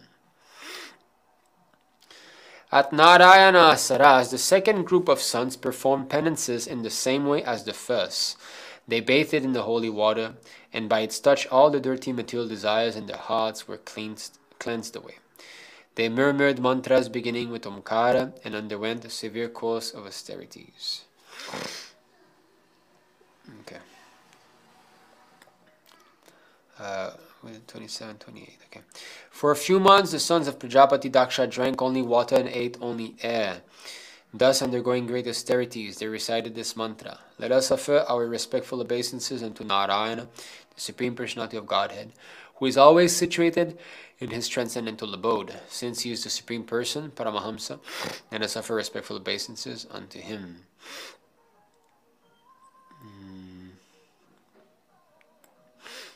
Okay. O King Parikshit, Narada Muni approached these sons of Prajapati Daksha, who were engaged in tapasya to beget children, and spoke enigmatic words to them, just as he had spoken to their elder brothers. So again, Narada Muni is coming to preach. O sons of Daksha, please hear my words of instructions attentively. You are all very affectionate to your elder brothers, the Haryashvas. Therefore, you should follow their path. Narada Muni encouraged Prajapati Daksha's second group of sons by awakening their natural affinity for their brothers.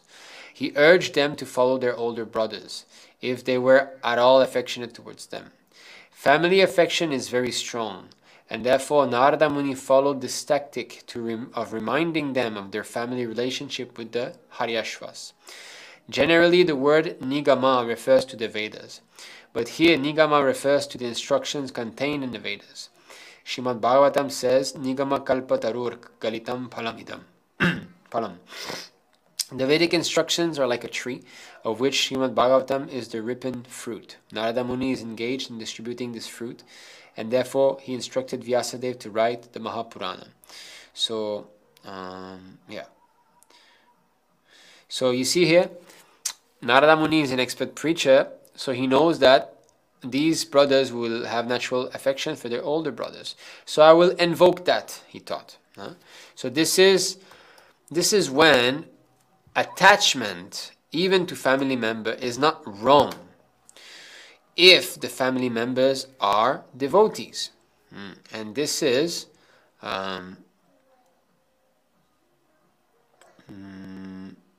spoken by Devahuti, I believe. Asat-saṅga. Just give me a moment. Sadhu. The same type of attachment, huh? So I think 3:15:25 or...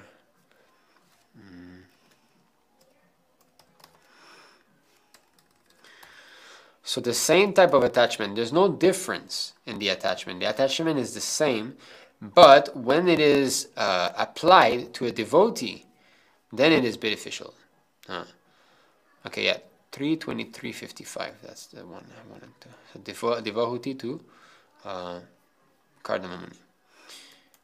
So she's saying association for sanskritification is certainly the path of bondage, but the same type of association, performed with a saintly person leads to the path of liberation, even if performed without knowledge.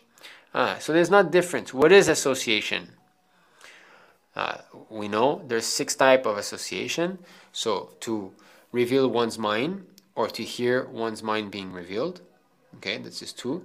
To offer a gift or, invite someone, or to receive gift or invite someone, receive invitation in this way.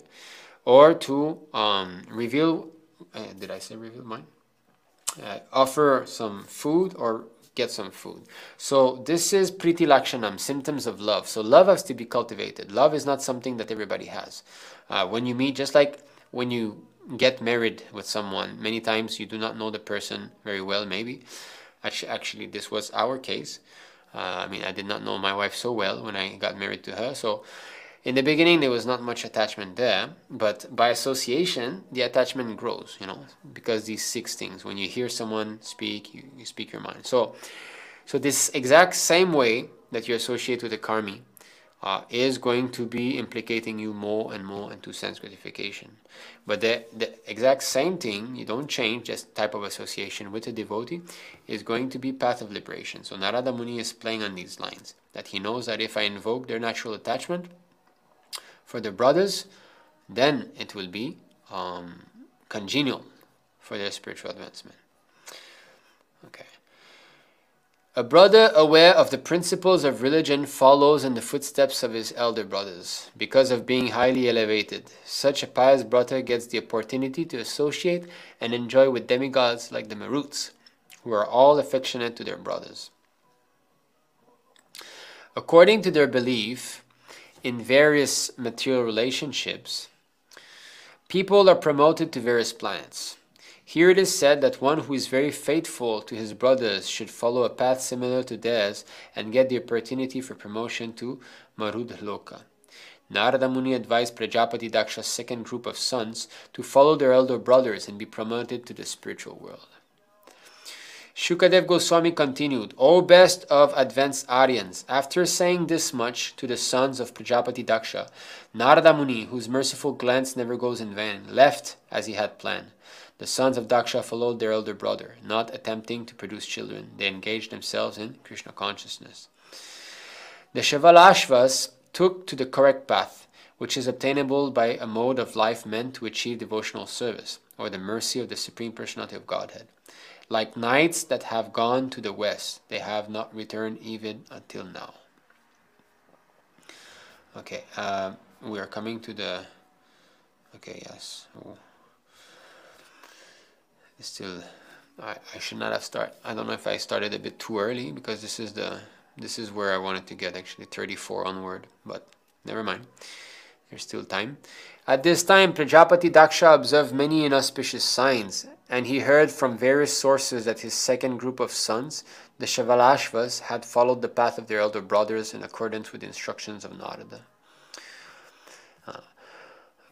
Okay.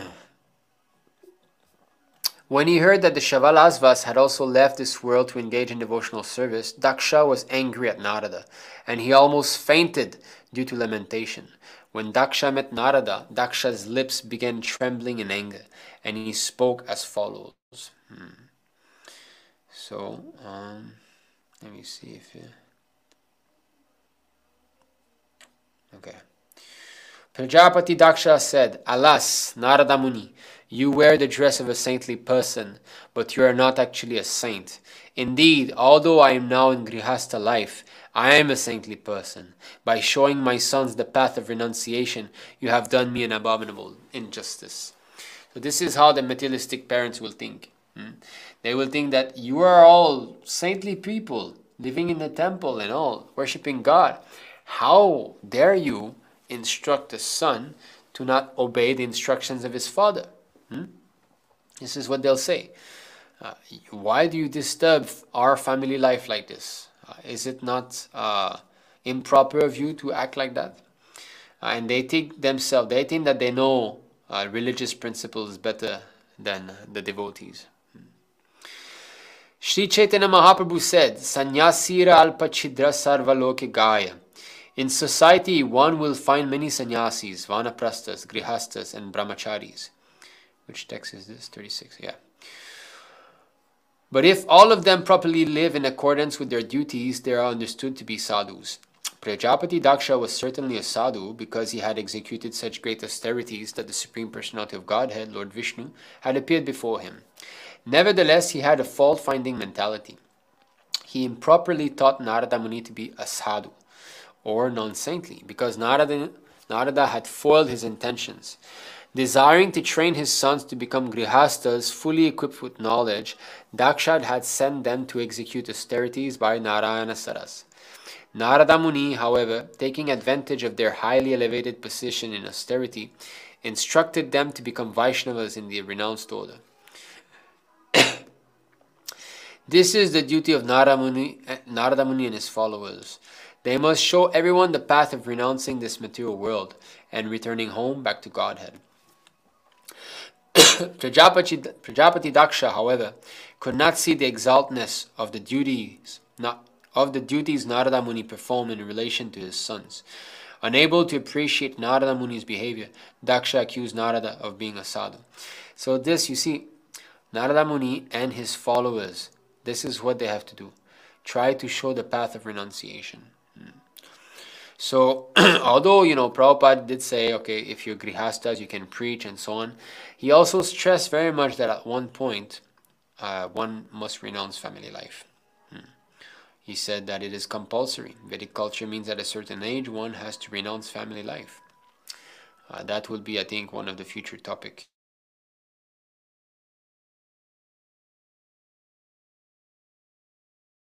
Are very significant in this regard.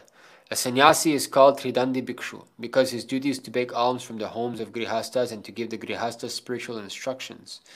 A sannyasi is allowed to beg from door to door, but a Grihastha cannot do so.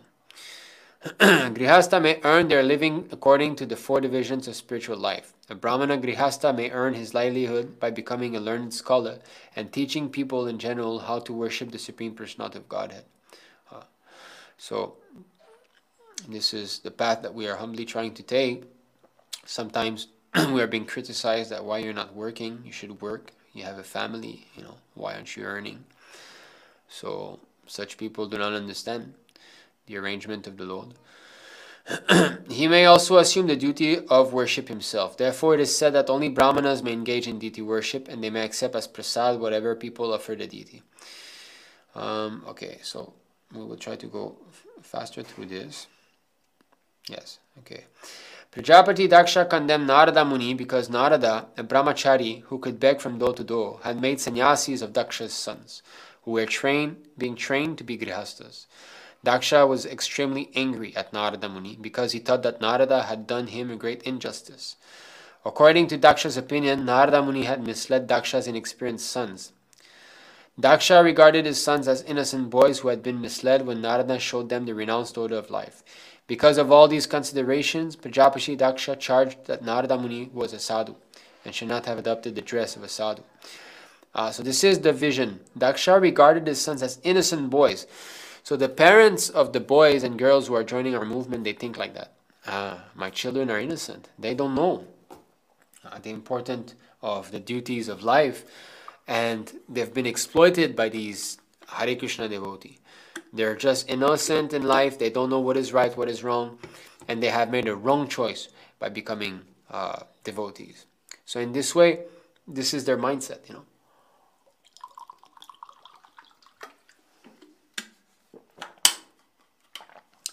Sometimes a saintly person is misunderstood by Grihasthas, especially when he instructs their young sons to accept Krishna consciousness. Generally, a Grihastha thinks that unless one enters Grihastha life, he cannot properly enter the renounced order. Yeah, this is a common thing that, no, renouncement comes later. First you get married, first you get your children, you set up properly, and then later in life you do like that. But we don't find this in Shastra. It's not like that. Generally, that's the course, you know, that one should go to Grihastha ashram. But it is not a must. Shastra never says that one must become Grihastha to go back to Godhead. No. But Shastra stresses on leaving Grihastha ashram at one point in life. If a young man immediately adopts the path of the renounced order in accordance with the instructions of Narada or a member of his disciplic succession, his parents become very angry. This same phenomenon is occurring in our Krishna consciousness movement because we're instructing all the young boys in the Western countries to follow the path of renunciation. We have got our Srimant Tadvaviddas Brahmachari who had to go through the same thing.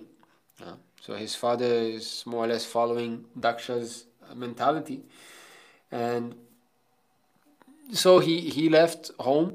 He's not going to be, you know, begetting children and being a grihasthas and, you know, having his family life and bringing the grandchildren home to the grandparents and all. He has bypassed all this entanglement. All the trouble that us grihasthas have to deal with. We have got our wives' parents, right? Our wives are attached to their father's family. They keep relationship with them somehow. Sometimes we have to bring the children to see the grandparents. All this headache, which is not congenial for spiritual advancement, but which we are kind of stuck in doing, we have to do. Just like recently, my wife's family came by at the farmhouse. So they're coming, so I have to go, right? Of course, it's not that I'll be antisocial. So I go there, yes, how are you? How's your health? How's your job? This, that. So it goes on. But I have no taste in all this, you know. I do that for my wife because she's got some attachment for them. But so we should not overly do that. Those duties should be kept minimal, as less as possible. Not that we keep, you know, chatting with them every day and sending pictures of our children to our fathers and mothers and this and that. No, not like that. We should be happy that the relationship is minimizing and minimizing. Because as we progress spiritually, what is the symptom? One starts to not differentiate between family and non-family. Because the vision becomes spiritualized, which means he sees that these are all spirit souls. Family or not family. No. What is that? Sama sarveshu bhuteshu. Right? So he starts to get an equal vision. There's no duality. These dualities that here's family, here's not family, here's a good person, here's not a good person. This arises from doubts. Why? Doubts about the philosophy that everyone is spirit, soul, part and parcel of Krishna. This is described in Bhagavad Gita. This arising from doubt. This is there. I believe it's in the second chapter, is it? Arising from doubt. Doubt. Wild card. Just a few seconds here. I think it is Bhagavad Gita chapter 2. Book translation.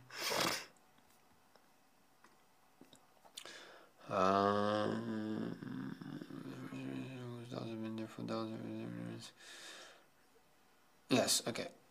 So there's two places, like 442 and 525. We can go see just quickly, just to make my point. Yeah.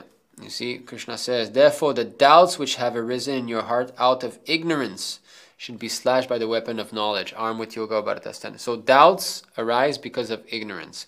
So that's not exactly what I want to say, is this one. This is 525. Those who are beyond the dualities that arise from doubts. So duality, here's my friend, here's my enemy. This is my wife, this is not my wife. These are all dualities, you know, positive, negative. So they arise from doubts, whose minds are engaged within, who are always busy working for the welfare of all living beings, and who are free from all sins, achieve liberation in the Supreme. So the dualities of the material world that we see, good and bad, this and that, it's all from doubt. Doubt of what? Doubt of our spiritual identity. If one realizes that he is spirit soul, then there's these dualities of that is a good person, that is a bad person, this is my family, it will diminish. He will start to see who is helping me advance spiritually and who is not. That's going to be his criteria, not that is in my family or not. Who, you know, so therefore, you know, that is a test that am I becoming more and more entangled in this family life? Or am I becoming more and more detached from them? Because one might think that, oh no, I'm leaving my family, now they all think about what I'm doing, you know, they might be criticizing me, this and that. As we advance spiritually, that will not budge us. The whole world is finding fault with other people, you know, we cannot please, this is the meaning of being servant of Krishna. Being servant of Krishna means displeasing the whole material world. That's what it means. When we try to please Krishna, it means displeasing the others. Of course, ultimately it is even pleasing to them, because, you know, when you become a devotee, actually you're very pleasing. You know, it is said, the dhira adhira, right? It is pleasing to the dhira and the adhira.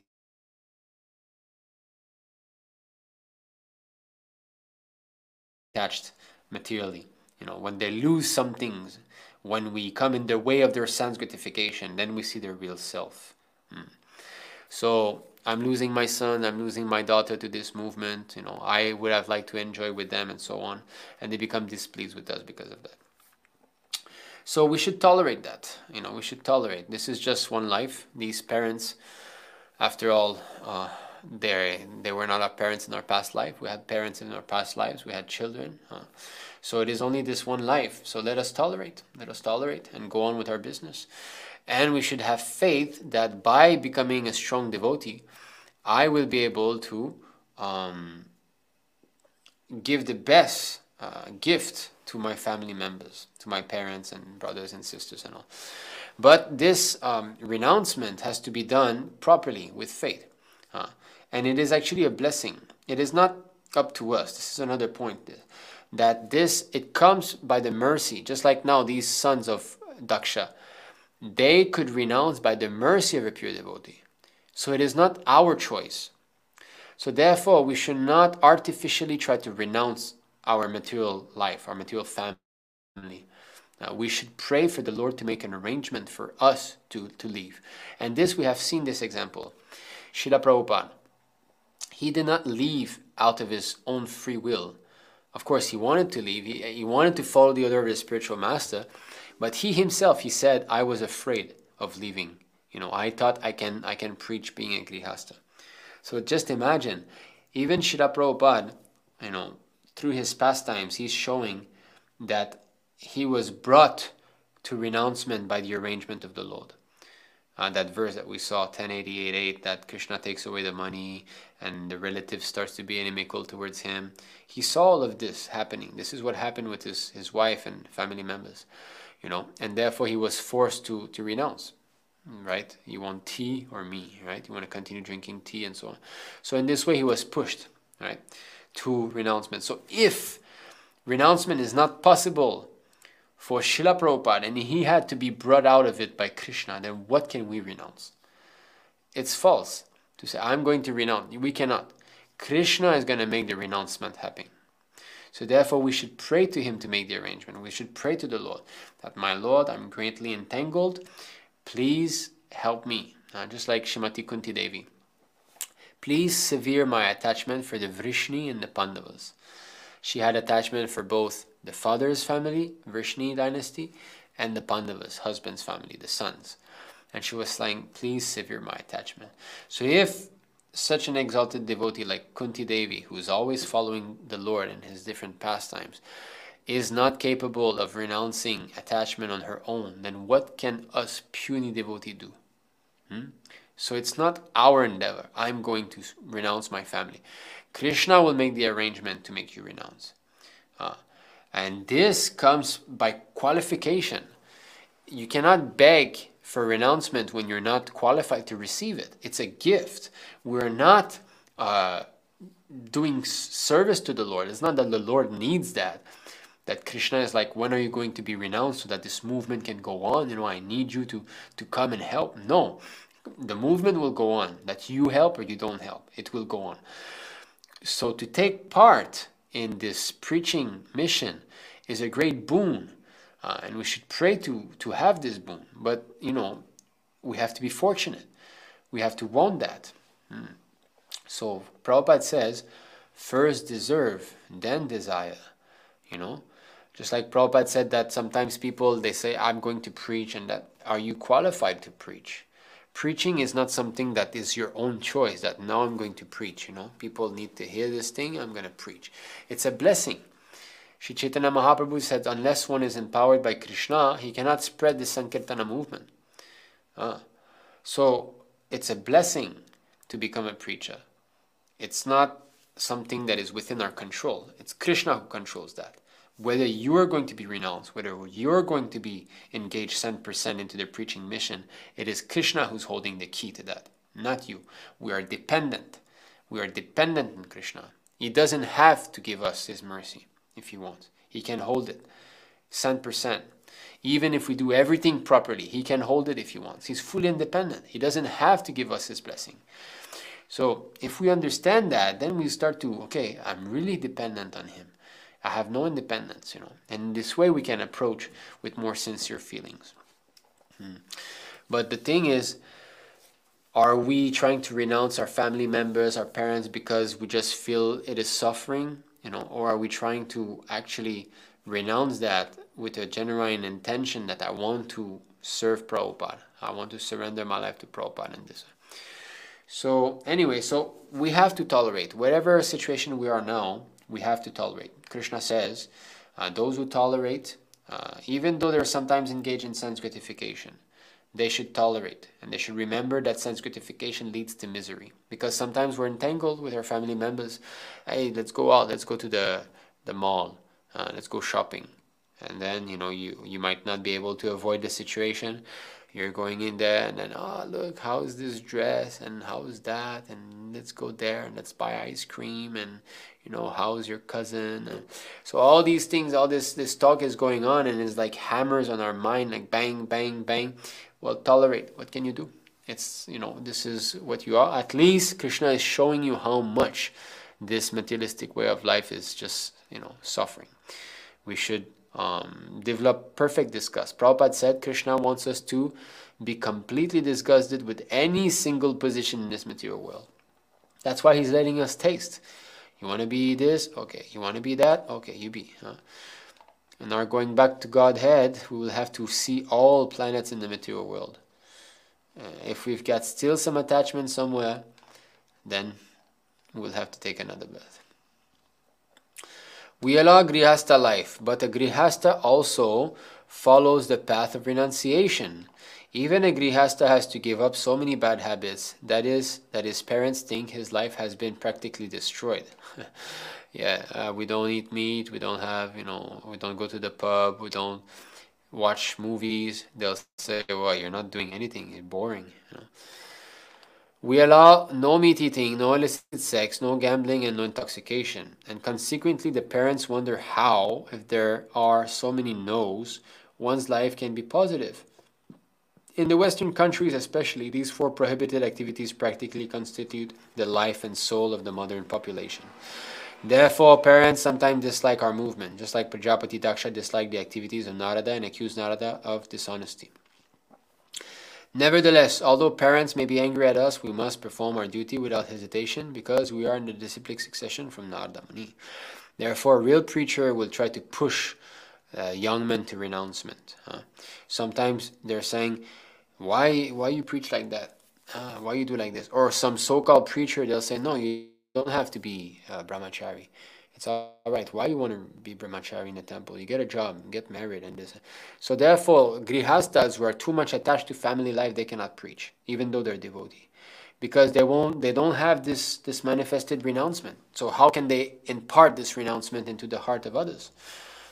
So those who make compromise with the philosophy that it's okay, you can be a grihasta, you'll be happy also. No, first of all, you try to impress renouncement in the heart of the younger brahmacharis. Remain brahmachari. You'll be freed from so many entanglement, you know. Then if you cannot, then, okay, you become grihastas. You try to preach somehow or other, as much as you can. People addicted to householder life wonder how one can give up the enjoyment of grihasta life, which is a concession for sex enjoyment.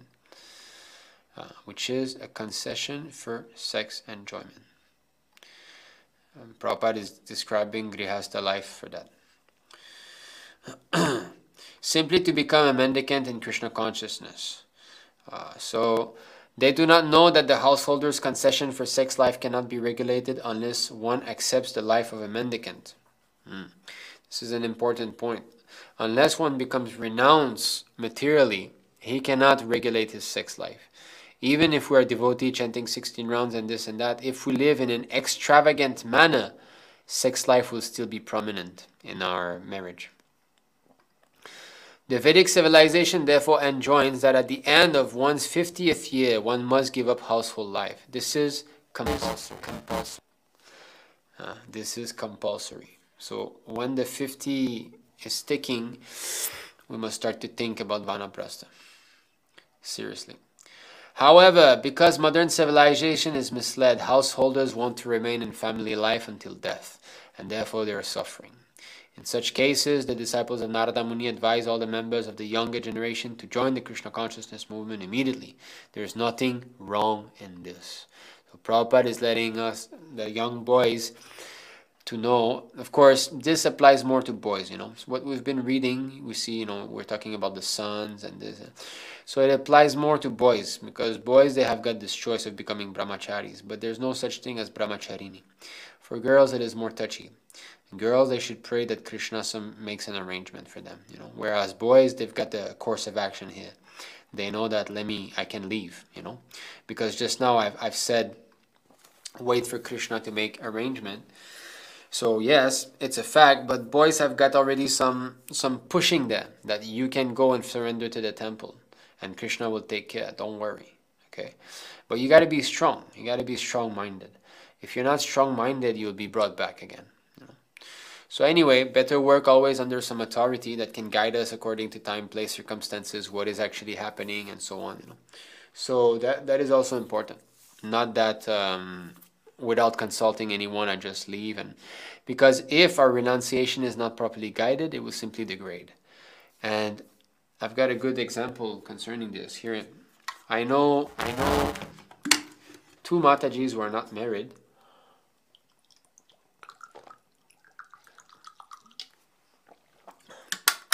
Of course, I know more than two Matajis who are not married, but I'm comparing these two Matajis. So one of these Mataji is working. She's still working. The other Mataji is not working. She's, you know, in the temple. So the Mataji who's working is less materially contaminated than the Mataji who's not working. Now, how is that? The thing is that if one has got some material occupation, that is better than a so-called show of renunciation and not preach. Why? Because at least he's got some engagement there. So that Mataji, although she's working, because she's engaged, she has less time to simply, you know, an idle mind is a devil's workshop, right? So she has less time to simply lie down flat and look at her phone and all the nonsense coming in, right? Of course, for one who's serious and who will use his time in, you know, Krishna conscious activities, that's a different thing. But many devotees are weak, right? And if they're on their own, it's hard, it's difficult, you know, I don't deny that. So my point here is that even though she's engaged in material activity, that material regulation is helping her at least to stay busy, and then she's got that money, she's keeping some money, and she can use that, you know, for traveling, going to India, and so on. So so my point is this, is that if we are not really strong in Krishna consciousness and we do this so-called renouncement, it's just going to be leading to a further degradation. We have to be convinced that no, this is what I want, this is what I know. So we have to be strong, but it's there, you know. Okay, nothing wrong in this. Prajapati Daksha said, my sons were not at all freed from their 3 debts. Indeed, they did not properly consider their obligations. O Narada Muni, O personality of sinful action, you have obstructed their progress toward good fortune in this world and the next, because they are still indebted to the saintly persons, the demigods, and their father. So we know we have verses in the Bhagavatam that counteracts this. So there's debts, you know, we're indebted to the saintly person because we received the knowledge from the demigods. They give us, you know, rain, sun, and the forefathers, you know, the traditions of our family and so on, the religious principles.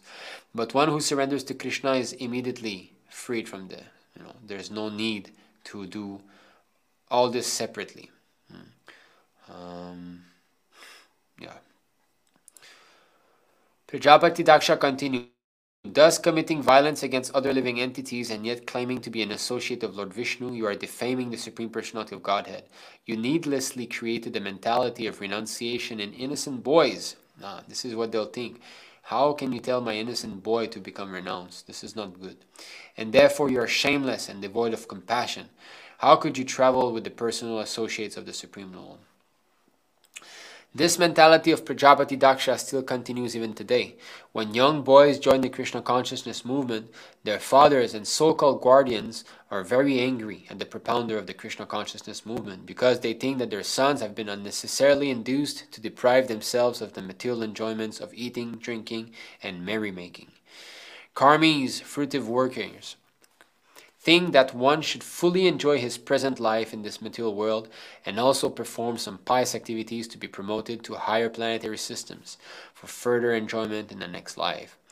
A yogi, however, especially a bhakti yogi, is callous to the opinions of this material world. This is what we have to become, callous. We have to be completely callous to the opinion of material world, even if it's our family members. We have to be convinced of this fact, that they are speaking nonsense, and I should not listen to them. He is not interested in traveling to the higher planetary systems of the demigods to enjoy a long life in an advanced materialistic civilization.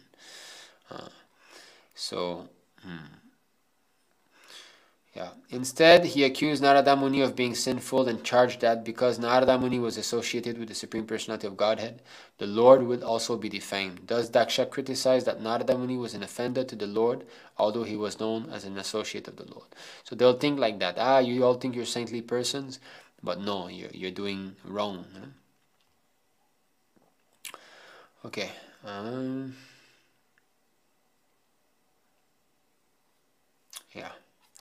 So I think this is it for now.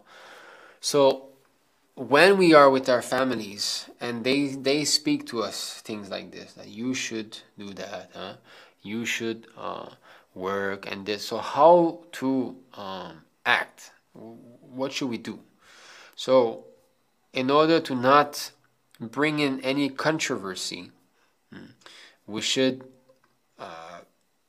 not try to agitate their mind, because after all, what do they want? They think that they know what's best for us, right? So we're not going to be able to change their mind. We're subordinate. Generally, we're subordinate, right? We are sons, we're daughters. So if you bring in, if you try to preach to your parents while you live with them, there's going to be a big tension in the house and all. So what Narada Muni again prescribes is that we should make our own program very simple, but at the same time, kind of agree with our, here it is.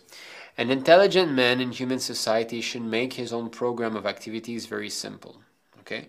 So very simple living, high thinking. If there are suggestions from his friends, children, parents, brothers, or anyone else, he should externally agree, saying, yes, that is all right.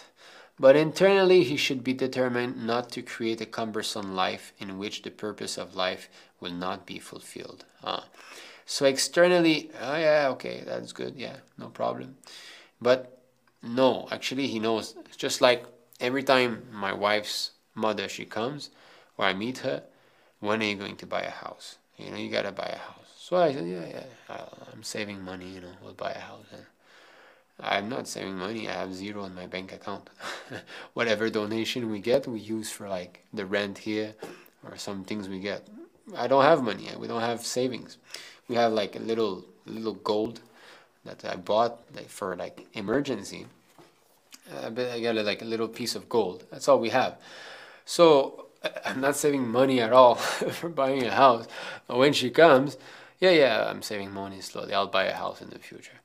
I don't want to be, what is she going to understand, Even if I tell her, no, to be happy, we don't need a house, she won't buy all this stuff. She grew her whole life hearing only this. If you want to be happy, you must buy a house. You must, so therefore, I don't engage in these conversations with them, Sometimes even, my own parents, like my mother, she was a devotee. She's She's still chanting a little bit Hare Krishna, but you know, she's not in the association of devotees. So sometimes she'll say some things and okay. I don't want to be wasting my time trying to argue back and forth. So this is how we should try to make our program. So that when they give suggestions and all, yeah, that's all right. But we know within ourselves that, no, I don't want to take this course of action. Okay. Okay, I think there's still, you know, another verse by Chaitanya Mahaprabhu spoken I would like to go see, but I think we'll jump to the questions now. So I haven't looked at the question yet, so we will be seeing this. Okay, let me close. All right. Okay, comments. Okay, so I'm scrolling from the top. So Hare Krishna, thank you all for joining.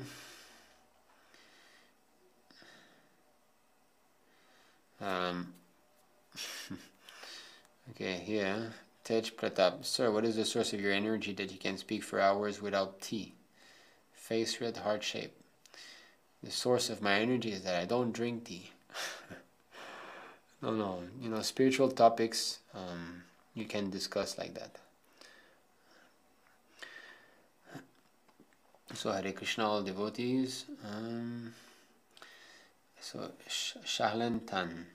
Hi, could you explain how to accept the fact that not everyone will like me? Okay, so that is not so much in line with the topic today, but liking me is based on the understanding that we are the enjoyer. So it's all based on false ego. Liking or not liking, this is our own sense gratification, you know. But we are not meant to be the enjoyer. The philosophy of Krishna consciousness is that Krishna is the enjoyer. So we should be concerned about what Krishna wants, not what we want. So if Krishna wants me to not be liked by others, that should be our pleasure, you know. And if Krishna wants me to be liked by others, that should be our pleasure. So we should be situated above desire and hate, above attachment and aversion, you know. In the material world, everything is I want this, I don't want that. Desires can be divided into these two categories. I want a good job, I don't want to become sick. You see? So there's always this duality going on. This is material. Spiritual life is above these dualities. Spiritual life means what Krishna wants, that's all. Krishna wants to make me cry, that's fine, that's my pleasure. That Krishna wants me to be happy, that's also okay. Whatever comes to us in life is an arrangement of the Lord, you know. So we should just keep pushing into this Krishna consciousness, you know, being guided by devotee, chanting Hare Krishna and tolerating these happiness and distress, right? So matras parshastu kanteya shitoshna sukha dukha da agama payino nityastam titiksha svabharata. Titiksha, we have to tolerate. It's like summer and season, because there's nothing else in this material world. There's pleasure condition, there's displeasurable condition. You cannot, there's nothing in between. And sometimes it's a mix of both. It's like you're eating ice cream. Oh, so nice. But it's 35 degrees Celsius. So both, you know, you have nice, not nice. So a mixture is there. So it's always like that. So summer is hot. Okay, winter is cold. So you know it's going to come back hot. It's going to come back cold. So since there's only these two things, if you're situated in suffering, that means it's going to go away at one point, and not suffering is going to come back. Pleasure is going to come at one point. So happiness and distress come and go. So we should not be concerned with, we should not be elated when happiness comes. Oh, now it's so nice, you know, I got nice sense gratification, yay. And then when unhappiness, we cry, oh, no, why like this? Like children, you know. When some sense gratification or happiness comes, don't dwell in it. And when, you know, distress comes, and don't complain, you know. You both, we should be steadfastness. But I believe you are quite new to Krishna consciousness, so please read Śrīla Prabhupāda books, Bhagavad Gita as it is. You type this online, Bhagavad Gita as it is, and you start reading Bhagavad Gita. All your questions will be answered. So Hare Krishna all of you, Hare Krishna, thank you so much for joining. Briguroi. Hare Krishna Prabhuji, I feel down today. I was on celibacy, but today I did wrong. I'm very shameful right now. What to do? I'm very disturbed, and so I ask you this. Please give me a solution. So you simply repent for what you've done. That is good. You feel wrong. That's good. That means you feel shame. Someone who is shameless, that is bad. Someone who does not feel shame at performing degraded action, that is not good. So, but you have to continue doing your devotional service. So I don't know if you are a devotee or what, but you should chant Hare Krishna, you know. Without chanting Hare Krishna, you will not be able to be freed from these, unwanted habits. So, but by chanting Hare Krishna, you will become purified, and what you will notice is that these bad habits will start to happen lesser and lesser and lesser and lesser and lesser and lesser, and at one point you will be able to give up completely. So 11.542 Śrīmad Bhāgavatam, it is said.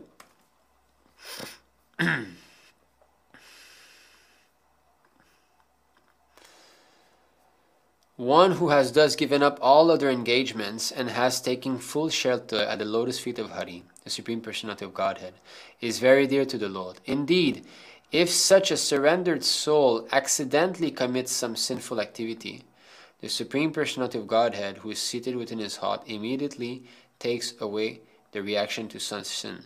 So if you are actually a devotee and you're chanting Hare Krishna, you're reading Prabhupada books, the Lord is going to protect you from the reaction to such sin, you know. But you should not use the chanting of Hare Krishna to continue sinning.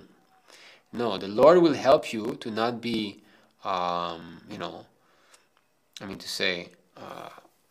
contaminated by such sin. He will help you get purified fast, but He would rectify you. That's the proper way. He will help you to become rectified, you know. But then, you should not use that then I can do it again and again. So you should chant Hare Krishna. Are you chanting Hare Krishna? That's the first thing. You must chant Hare Krishna. Without chanting Hare Krishna, there's no point in even giving up this so-called bad habit, and you won't be able to give it up anyway.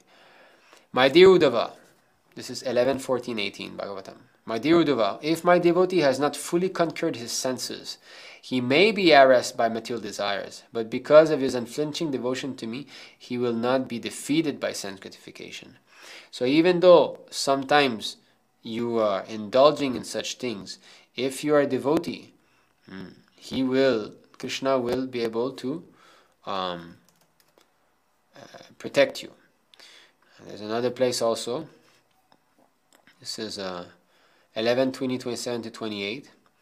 Having awakened faith in the narrations of my glories, being disgusted with all material activities, knowing that all sense gratification leads to misery, but still being unable to renounce all sense enjoyment, my devotee should remain happy and worship me with great faith and conviction. So you should realize that, you know, we are not perfect. It is sometimes natural to fall down in the beginning stage. So never mind. Don't use that as an excuse that, oh, I'm too fallen, let me stop, or this does not work, I'll stop chanting. No, you should remain steadfast.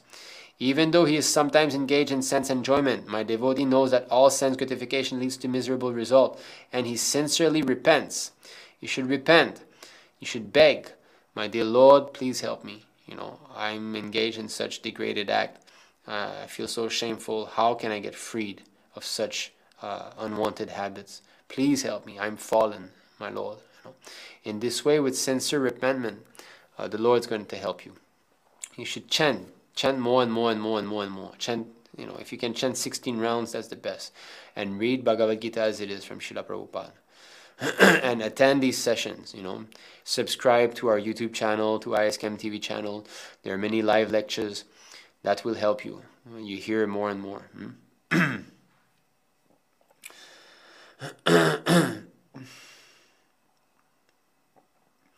Yes, okay. Yes. Bhaktasarav Prabhu is saying, I'm surrounded with Karmī people. It's like Chakrabuha of Karmis. Yeah, don't give them your heart, you know. That's what Prabhupada said. At one point, they asked Prabhupada how to deal with those who are, you know, family members and so on. So he gave the story of the monkey and the crocodile. So that the crocodile wants to eat the monkey, you know. And then he's saying, no, I'll help you cross the river. You know, I'm swimming, you cannot swim. You come on me and I'll help you cross the river. So then monkey, okay, he goes in the crocodile and crocodile crosses.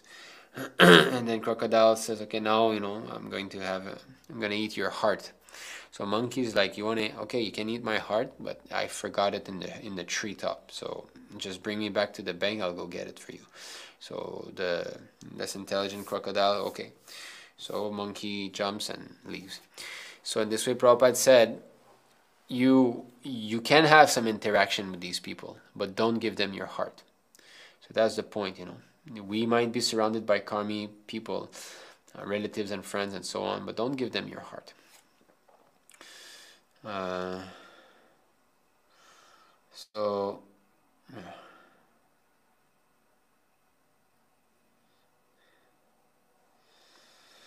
Correct sangha can be either active in sin or positive via Krishna consciousness. Correct sangha. How can someone who's active in sin be correct sangha? I don't know if this is what you actually wanted to say. Wow, this is a lot of emoticons. Jai Shri Guru Goranga, thank you kindly Nita Prabhuji. I am on my own at home in northwest England learning all of this and snap off lots of people from my past now and been joining classes online more. So yes, this devotee association is vital. Maya is strong and we're tiny. Jai Shri Prabhupada. Yes, very good. So even though you're on your own, try to associate as much as possible like that online. We've got a group, you know. Gemma Ratta, I believe you're a Mataji, right? This name, Gemma. So we have a Mataji's group also. You can add my WhatsApp or Telegram because we have one group for young Bhaktas and one group for Matajis. I mean, one group for Prabhus and one group for Matajis. So this is my phone number. I'm putting, you can add my WhatsApp or Telegram and then we can arrange for you to join the Mataji's group. That would be even better.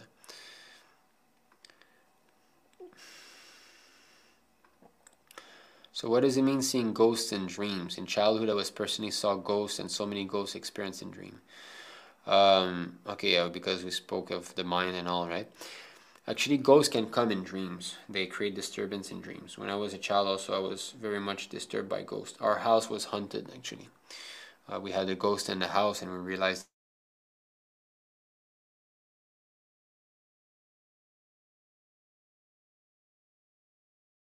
that comes back. It's sometimes that they're actually coming to us, you know. That's why we have to be very clean.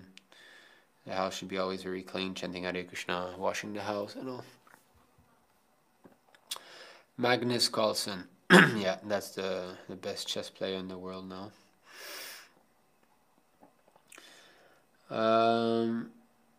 It's only genealogical difference, they say.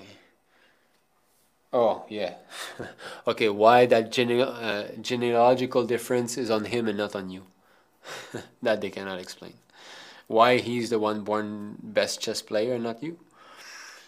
Oh, because the parents... Okay, why he's born with these parents and not you? They explain everything from a matter point of view. But they forget that there's a conscience in that matter that is locked in that material, you know. Oh, it's just the genes here are different. Yeah, but you nonsense. There's someone who's conscious of those genes or whatever, of this DNA, and it's not you. Why is that soul been put into that body? Why is the conscious of that matter? They only analyze everything according to that matter, you know. Think about what I'm saying here. These modern scientists, they see everything from the point of view of inert matter. They don't consider that there's a spirit soul who's there, observing this, experiencing that. What is the cause of that consciousness being there and this consciousness being here? Think about that. Okay, I'm trying to go... I think father and mother, they have pure love without any expectation. They just want that we will be happy in the future, but they actually don't know what real happiness, unfortunately. Well, any material relationship cannot be said to be pure in the material world. It's not possible. Prabhupada said the thing that comes the closest, you know, that we could see is a love for the mother, for the son, you know, in the material world. Like the mother can sacrifice her life for the son, things like that. But even sometimes we see that mother can kill the son, you know. It happened. There was the mother was having an affair with another man and the son found out and she arranged for the son to be killed. So just see. So no, it's not true. It's not pure love. Pure love means for Krishna. That's it. Love means loving the Lord. Lust means serving our senses. And in all material reciprocations, there's always the consideration as to what am I going to get in return. It's always there. You cannot get freed from that. It's not possible. Because it's based on a false conception. It's not real. It's not who we are. You know? So these we can see here 8:22:9.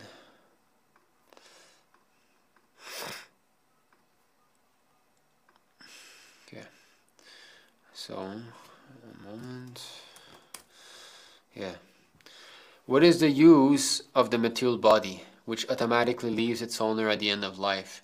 And what is the use of all of one's family members, who are actually plunderers, taking away money that is useless for the service of the Lord and spiritual opulence? What is the use of a wife? She is only the source of increasing material conditions. And what is the use of family, home, country, and community? Attachment for them merely wastes the valuable energy of one's lifetime. So this is the vision of someone who's, you know, I mean to say, advanced spiritually. Now, of course, all these family members are obviously non-devotees. It's not that one would think like that about the family devotee. And I think we can come here concerning that. Shri Chaitanya Mahaprabhu, this is CC, Chaitanya Charitamrita Antya, chapter 13, text 113. Shri Chaitanya Mahaprabhu said to Raghunath Bhatt, when you return home, serve your aged father and mother, who are devotees, and try to study Śrīmad Bhāgavatam from a pure Vaishnava who has realized God. So Chaitanya Mahaprabhu is telling Raghunath to return home, you know. So here, one should note how Śrī Chaitanya Mahaprabhu, the Supreme Personality of Godhead, advised Raghunath Bhattacharya to learn Śrīmad Bhāgavatam. He advised him to understand Śrīmad Bhāgavatam. Okay, sorry.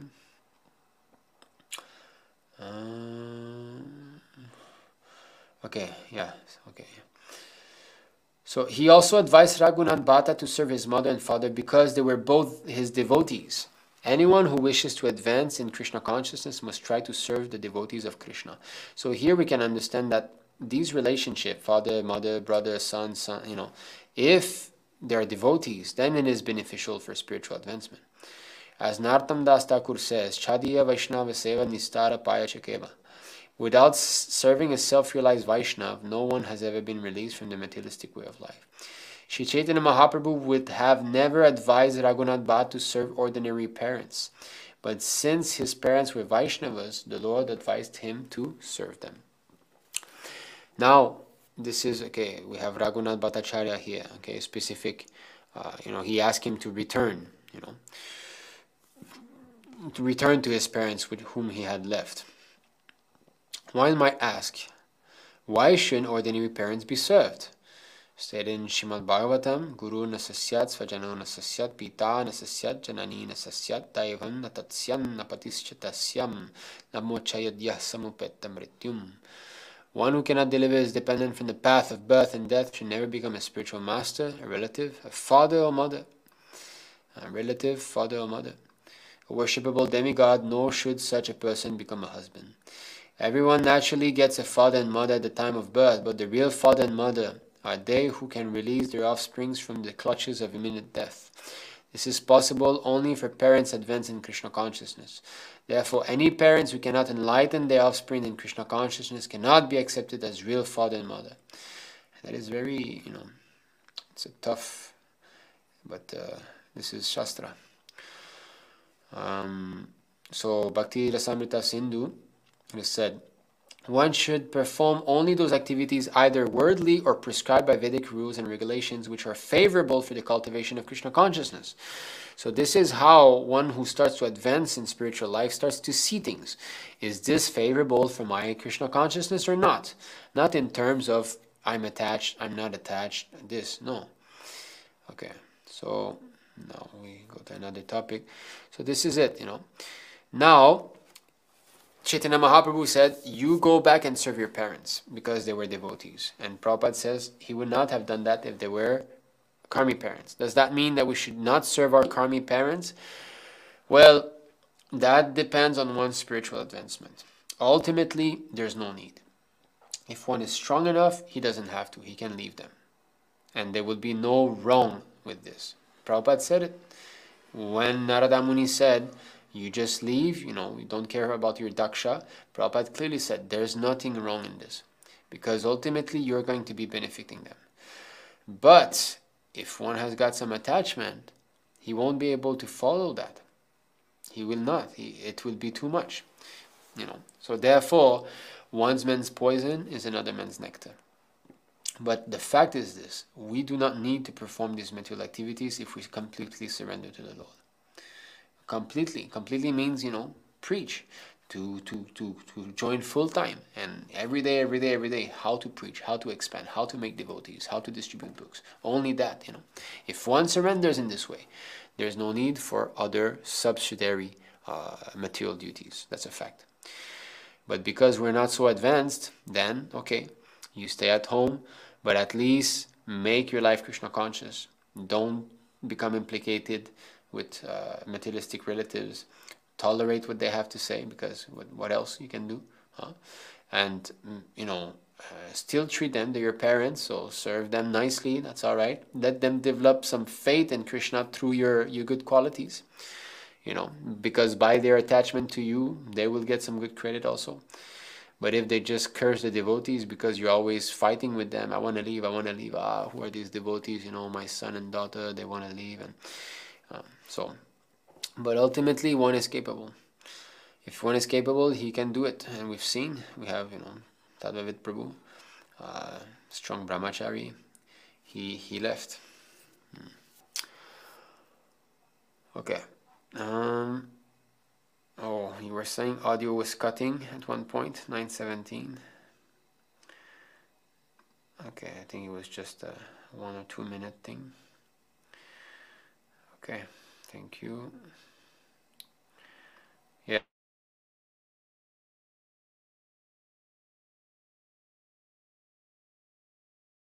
That's why getting Krishna conscious children is good for spiritual advancement, because because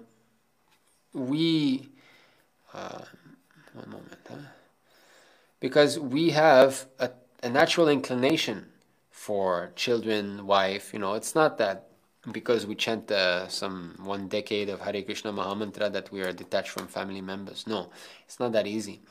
But if that is congenial for our spiritual advancement, that is good. Me personally, I know my son is a devotee. He's born devotee. I can see that. You know, he's naturally he likes to do devotional activities. And every evening and every morning he's pujari. Every morning he's doing pujari for Prabhupada Arti. Every evening he's got his little arti set. I'm doing pujari for Gauranita, and he's also doing pujari. He loves this, you know. Like I'm telling him, okay, I'm going to do pujari. Are you coming? Yes, I want to come. I want to prepare the arti set by myself. I want to. So I'm seeing this is a devotee here, you know. He's not just my son. He's a devotee born. So I need to help him advance further in spiritual life. So that motivates me, because I love my son. I'm attached to him. But because I'm attached to a devotee, and I see his devotional activities, he's very serious, you know, he's an advanced devotee. Okay, I have to be a worthy father. So come on, you know, wake up earlier, or, you know, be more serious, da-da-da. So he's helping me, although he's 4 years old, because he's a Vaishnava, I'm attached to him, I am advancing spiritually because of that. So when one's family member are devotees, it's a completely different story. It has to be congenial. But of course, you know, devotee means we're not supposed to be engaged in sense gratification. Here Krishna, this is chapter 13 of Bhagavad Gita, text 8 to 12. There is Putradara grihadishu asaktir anabhavishas. Okay, where is that? Yeah. Anabhishvangaha, without association. Putra, son, dara, wife, grihadishu, home. So Krishna is describing what is knowledge here. Okay, so you see here, non-attachment to children, wife, home, and the rest. Okay, so this is knowledge, the Lord says. But then, in the purport, okay, Prabhupada says, as for detachment from children, wife, and home, it is not meant that one should have no feeling for these. So we're not impersonalists that I kill my feeling, you know, no feelings, not like that.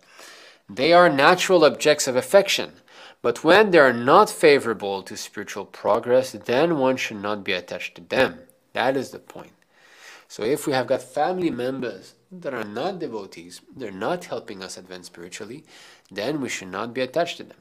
The best process for making the home pleasant is Krishna consciousness. If one is in full Krishna consciousness, he can make his home very happy, because this process of Krishna consciousness is very easy. One need only chant Hare Krishna, Hare Krishna, Krishna Krishna, Hare Hare, Hare Ram, Nam Nam, Hare Hare. Accept the remnants of foodstuff offered to Krishna, have some discussion on books like Bhagavad Gita and Śrīmad Bhāgavatam, and engage oneself in deity worship. These four will make one happy. One should train the members of his family in this way. The family members can sit down morning and evening and chant together Hare Krishna, Hare Krishna, Krishna Krishna, Hare Hare, Hare Ram, Nam Nam, Hare Hare. If one can mold his family life in this way to develop Krishna consciousness, following these four principles, then there's no need to change from family life to renounced life. But if it is not congenial, not favorable for spiritual advancement, then family life should be abandoned. One must sacrifice everything to realize or serve Krishna, just as Arjuna did. Arjuna did not want to kill his family members, but when he understood that these family members were impediment to his Krishna realization, he accepted the instructions of Krishna and fought and killed them. In all cases, one should be detached from the happiness and distress of family life, because in this world, one can never be fully happy or fully miserable. Yeah. So even us who are devotees, even though a devotee will make the house spiritualized, there will still be some miserable condition. You cannot completely avoid it. It's like every single day I'm hearing my son and daughter cry. This is not something nice, you know. Happiness and distress are concomitant factors of material life. One should learn to tolerate, as advised in Bhagavad Gita. One can never restrict the coming and going of happiness and distress. So one should be detached from the materialistic way of life and be automatically equiposed in both cases. Yeah, okay, so, so that's it. So family affection, if the family members are devotee, is very congenial. Yeah. Yes. So my father say always this: they will brainwash you. Yeah. So here is the answer that we normally say: yes, our mind is filled with stool that needs washing. That's a fact. Like when I started to stop eating non-vegetarian food, that time it was huge fight in family. Like my mother called my aunt to just convince me that I'm born in a Bengali family, so I need to eat fish. Yeah, they'll try everything, you know. So, but Prabhupada said, our principles, though, we cannot compromise. That's the thing. They can talk, but our principles, no meat eating, no intoxication, no gambling, no illicit sex, that has to stay. And he spoke about his sister, how his sister got married when she was very young. And she got married to a meat-eating family. So first meal, you know, they're at the table, and she sees that the meat is there, so she starts crying. And then the mother-in-law, she comes and, what is the matter? And so Prabhupada's sister, no, we don't, We don't eat these things. So, okay, I'll cook vegetarian for you. You know. So then, in this way, Prabhupada says that Krishna consciousness is something individual. If you're serious and you're strong, you can practice Krishna consciousness anyway. But you got to be strong with your principles. You don't compromise, you know. They will talk so much nonsense, but our relative principles, you cannot compromise. There was one devotee at one point, he said, Prabhupada, can one of my friend, Karmī friend, come and stay with me? Or can I stay with him? Something like that, like live with him. Prabhupada said, yes, but your friend must follow the four regulative principles when you live with him. Just see. That means don't let him come to your place and drink, or you go to his place and you drink. No. If you can follow, then yes. If not, forget it. You should not. I saw a picture one day, many years ago. Devotee, you know, devotees receiving the father-in-law. So the wife's father came to their family.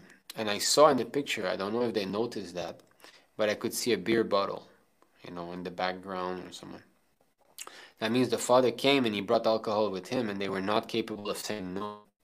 You see, but that is wrong. We should say no. You come here, no drinking, no meat eating, no intoxication, no illicit sex, and all these things. You must put your foot down. You must be ready to give a fight. You know, as you give a fight, they'll let you slowly.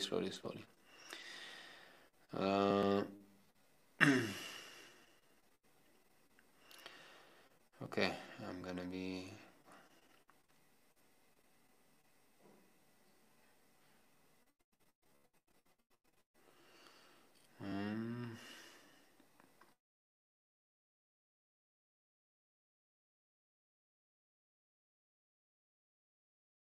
Sannyasi without being free, if anartas. The desire of the devotee has importance because Krishna gives what the devotees want. He will fulfill the desire of the devotee, but he will not fulfill his desire if the devotee is going to be asking again and again for material blessings. So Krishna does not want...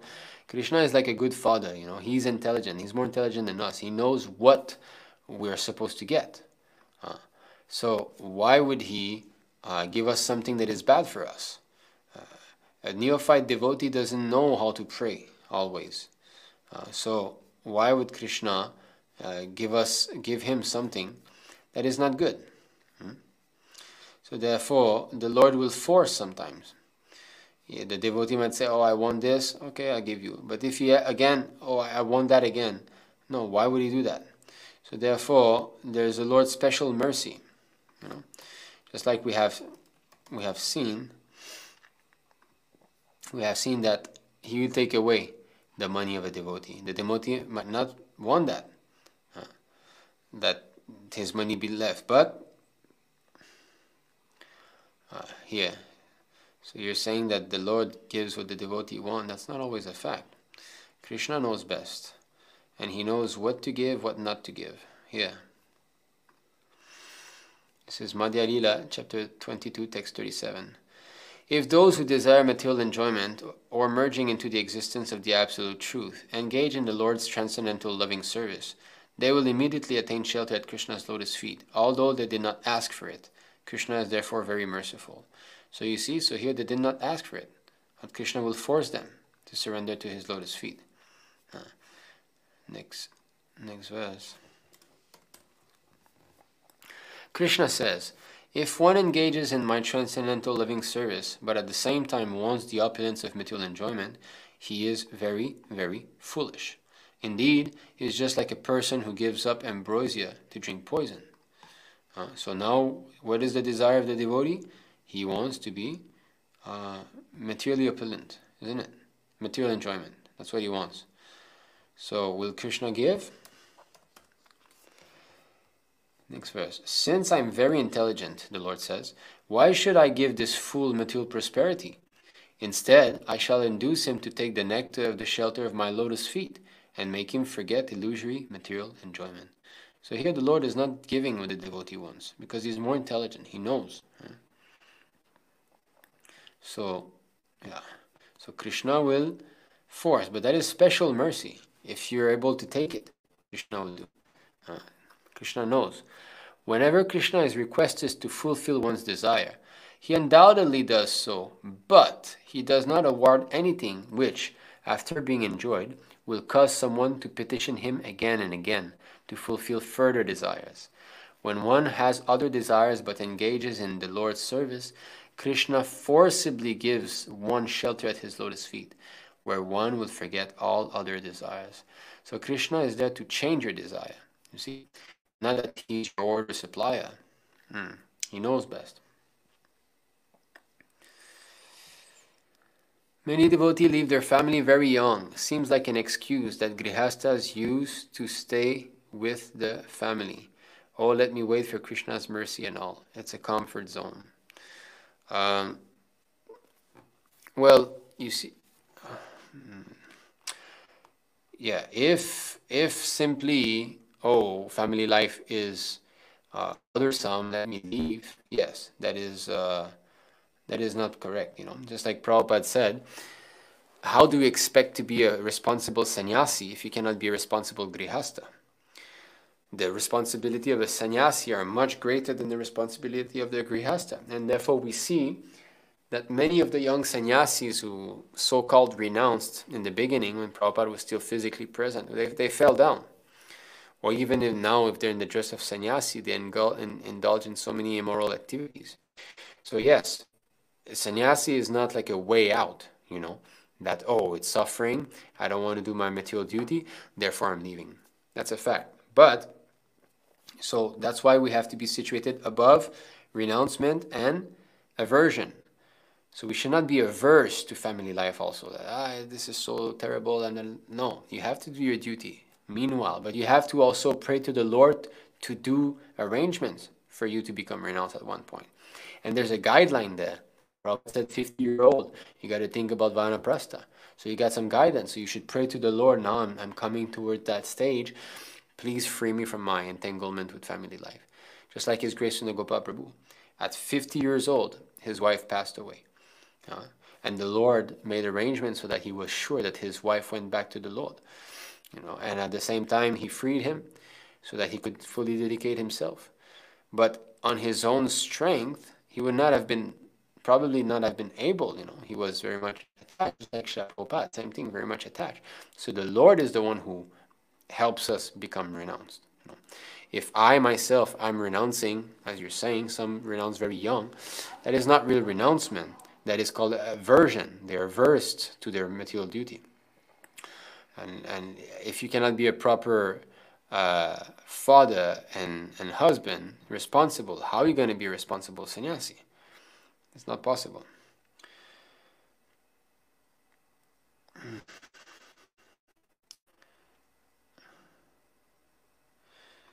How to behave with relatives when they come to visit. I cook a nice prasadam feast. That's the first thing. So at least that they will be eating some nice prasadam. Make them like the prasadam, you know.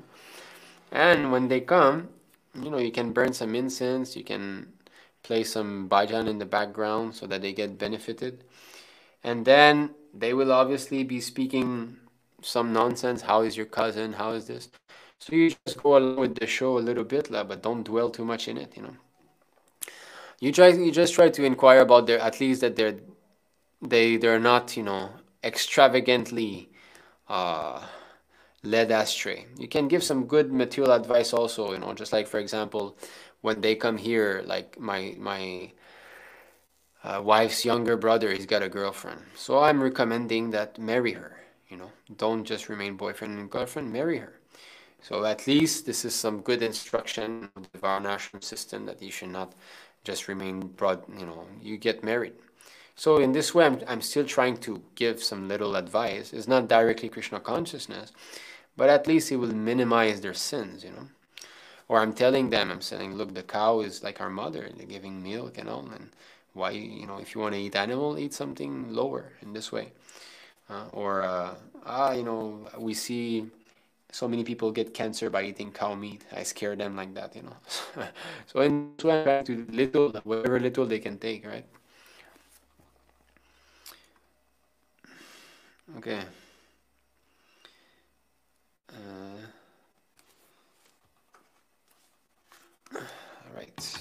Where else we have?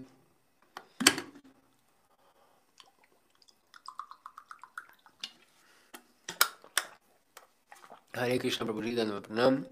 Nowadays I'm chanting 16 rounds, but with the use of phone every day, I think that from tomorrow I will not chant with phone, but the cycle goes on.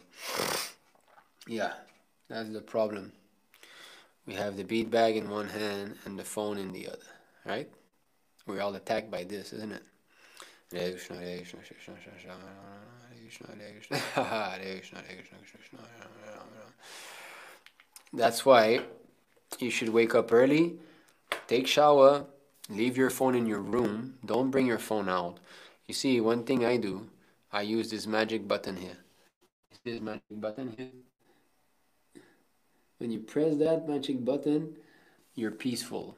You're nobody's servant anymore. Alright, so you, evening time, when you go to bed, you press that magic button. And when you wake up, you don't remove the magic. You leave the magic on. And you take your bead bag and you go and chant. You don't start to look, you know, what are the messages? Did someone contact me? Did I miss a reel? Did I miss, you know, your life will go on, don't worry. You chant attentively. So you wake up early, before 5. Wake up at 4:30 and go shower right away. Take your bead bag and start chanting. If you feel sleepy, go chant on the rooftop or something, or take a walk, you know, like that. Like this, you will start to chant with attention. And Brahma Muhurta is very, very potent. 1.5 hours before sunrise, you know. That will help you. Because if you chant during the day, there's so many distractions, this, that. You know, you don't feel, you feel your mind is annoyed. And mode of passion is there. So, okay, take the phone. So many people sending you messages and all. Try to chant as much as possible early in the morning. Okay. Vinod Vani Mataji, one question and 3 message. Prabhuji, as you mentioned in the example of the kid playing chess with perfection, because he must have been doing so since many births, but we also read that whatever material knowledge or skills one acquires becomes zero at the time of death, and one needs to start everything again, from the beginning, except things done bhakti. Only bhakti can carry it forward. So how to understand both? Above two things together. Although the mind is storehouse for thoughts, but it is the mode, Sattva Raja Tamo, or subtle body carries to the next life, or also the skills and knowledge. Yeah, so Krishna as Paramatma is within the heart of every living entity, and he will give the intelligence of what you wanted to do in your past life. Because at the time of death, we all got some plans that are frustrated, that we have not been able to accomplish. So therefore, in our next life, Krishna will give us intelligence that this is what you wanted to do. But of course, there are some restrictions according to our piety and impiety. So one who's born immediately again as a human being, he left in the mode of passion. Therefore, he didn't, you know, he could immediately take another human birth in this way. So in this way, it can continue, but it is still asat. You cannot stay it. Brahmama Puriti, what is it? We've been rotating up and down, so you cannot keep it. So now he's been playing chess for 5 lives. You think he's going to be able to play chess until the end of the creation? No, he's going to go down, because this is material activities. In this life, he's probably, you know, eating meat and this and that, so it's gonna tarnish. Maybe he managed to keep his human birth because he did some pious work somewhere, and you know, who knows. But it's not going to be eternal. You can go on for a couple of lives, just like even pious couples, it is said that they follow each other for 7 lifetimes, right? This is the meaning of turning around the fire 7 times when we get married, that we get married for 7 lives. So it happens also that husband and wife will find again each other in the next life, and next life, and next life. But you cannot go on eternally like that. At one point you'll be separated. So it is said that everything of 2 straw in the river, and 2 straw come together, so they'll go on for some time. You know, some straw might go on for a while, but at one point you'll get separated. So his chess skills will also be lost at one point. Now it is remaining, you know, but at one point it will go away. So, because according to your karma, are you allowed to develop such intelligence? He's intelligent, he can play skills in chess because of pious activities. He's done something pious. But this piety cannot remain, because unless you raise yourself to, you know, higher realms of religious life or spiritual understanding, you will fall at one point. So yes, you manage to carry that, but it's not going to be eternal. So it's sat and asat. It's not that we say just one life and then completely finish.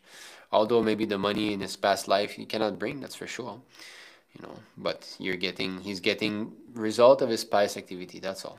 But that's gonna end. Okay.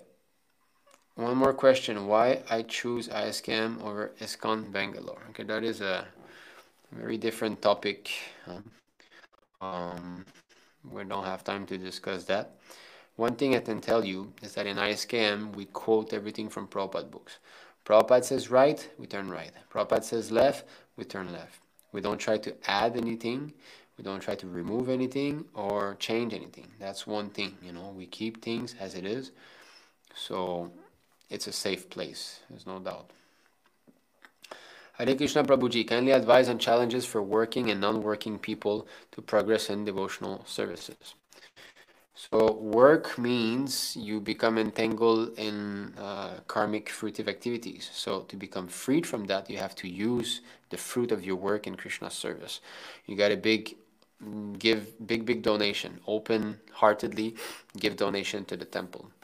Don't be a miser, you know. You give donation and you keep some, you know, for your family and yourself, but you should openly, with a kind heart, with a happy mood, you should give donation to temple, building projects, book distribution, shadow distribution, all these things. That will help you to become purified from this fruitive mentality.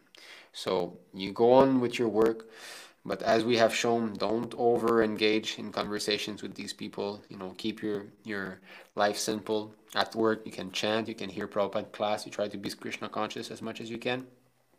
And the fruit of your work, you give to the movement. Hare Krishna Prabhuji, whenever I chant Hare Krishna, something bad happens to me. Why this is happening with me? So I stop chanting. Bad means what, Prabhu? Bad means you're feeling disturbance in your comfort. That's what bad means. I'm comfortable, something bad happens, I'm discomfortable. Krishna, we've seen just now, Krishna will force one to advance spiritually. So because we are too attached, we cannot become renounced. We cannot give up this material enjoyment unless Krishna makes us feel the bitterness of material existence. So you should keep chanting. You know, you should be material life, and you mean to say that you stop chanting, now everything is good, you're seeing only rainbows, right? So please, even though you stop chanting, bad things are going to keep happening to you anyway. But at least with the chanting, you'll get proper intelligence to understand that why these bad things are happening to me. But if you don't chant, you won't get transcendental intelligence. You'll just be bewildered. Oh, why these bad things are happening to me? What's going on? So don't give up chanting for any reason. You should keep on chanting. And you should read Prabhupada books. That's an important thing. If you just chant and don't read, how will you understand the philosophy? You know? You must read Prabhupada books. Have you read Bhagavad Gita as it is? This is important. We're not Hindus, you know, and the distinction between Hindu and this Krishna consciousness movement is this. Hindus have no knowledge. They do everything out of sentiments only. You know, it's not bad that they go to the temple, they worship God and all, but there's no knowledge. They don't know what is what. And this Krishna consciousness movement is here to create brahmanas, brahmana Vaishnavas. We have got knowledge and we understand what is what. So you must fall into that category if you want to be happy. Vrindavaneshwari Mataji, Hare Krishna Prabhuji, people say that father, mother must be respected like God and offer obeisances to them and first listen to them. But if we do this, then we cannot abide by the orders of Guru. That's why Srila Sanatan Goswami quoted in his, was it Hari Bhakti Vilas or Bhakti Rasamrita Sindhu, Rupa Goswami. We've read, right, in the purport that all the injunctions should be followed. Let's go back there.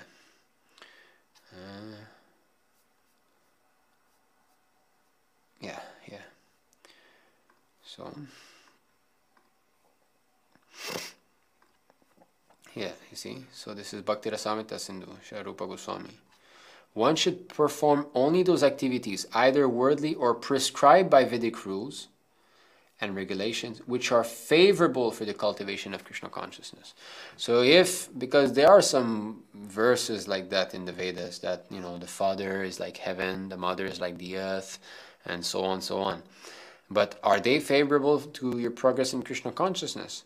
What if your father is telling you, no, I'm your father, I'm higher than heaven, you must eat meat. Are you going to listen? No, because it's not favorable for Krishna consciousness.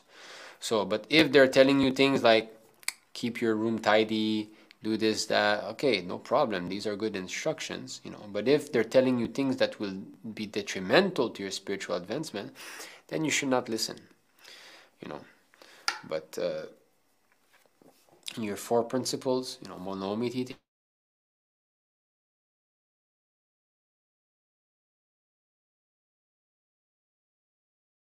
okay, there was a little bit of disconnection just now, I think.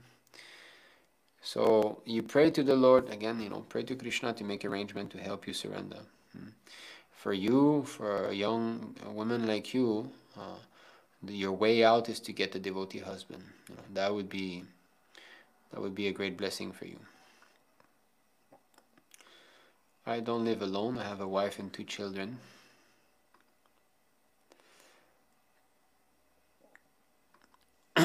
You follow Vallabhacharya lineage, am I correct?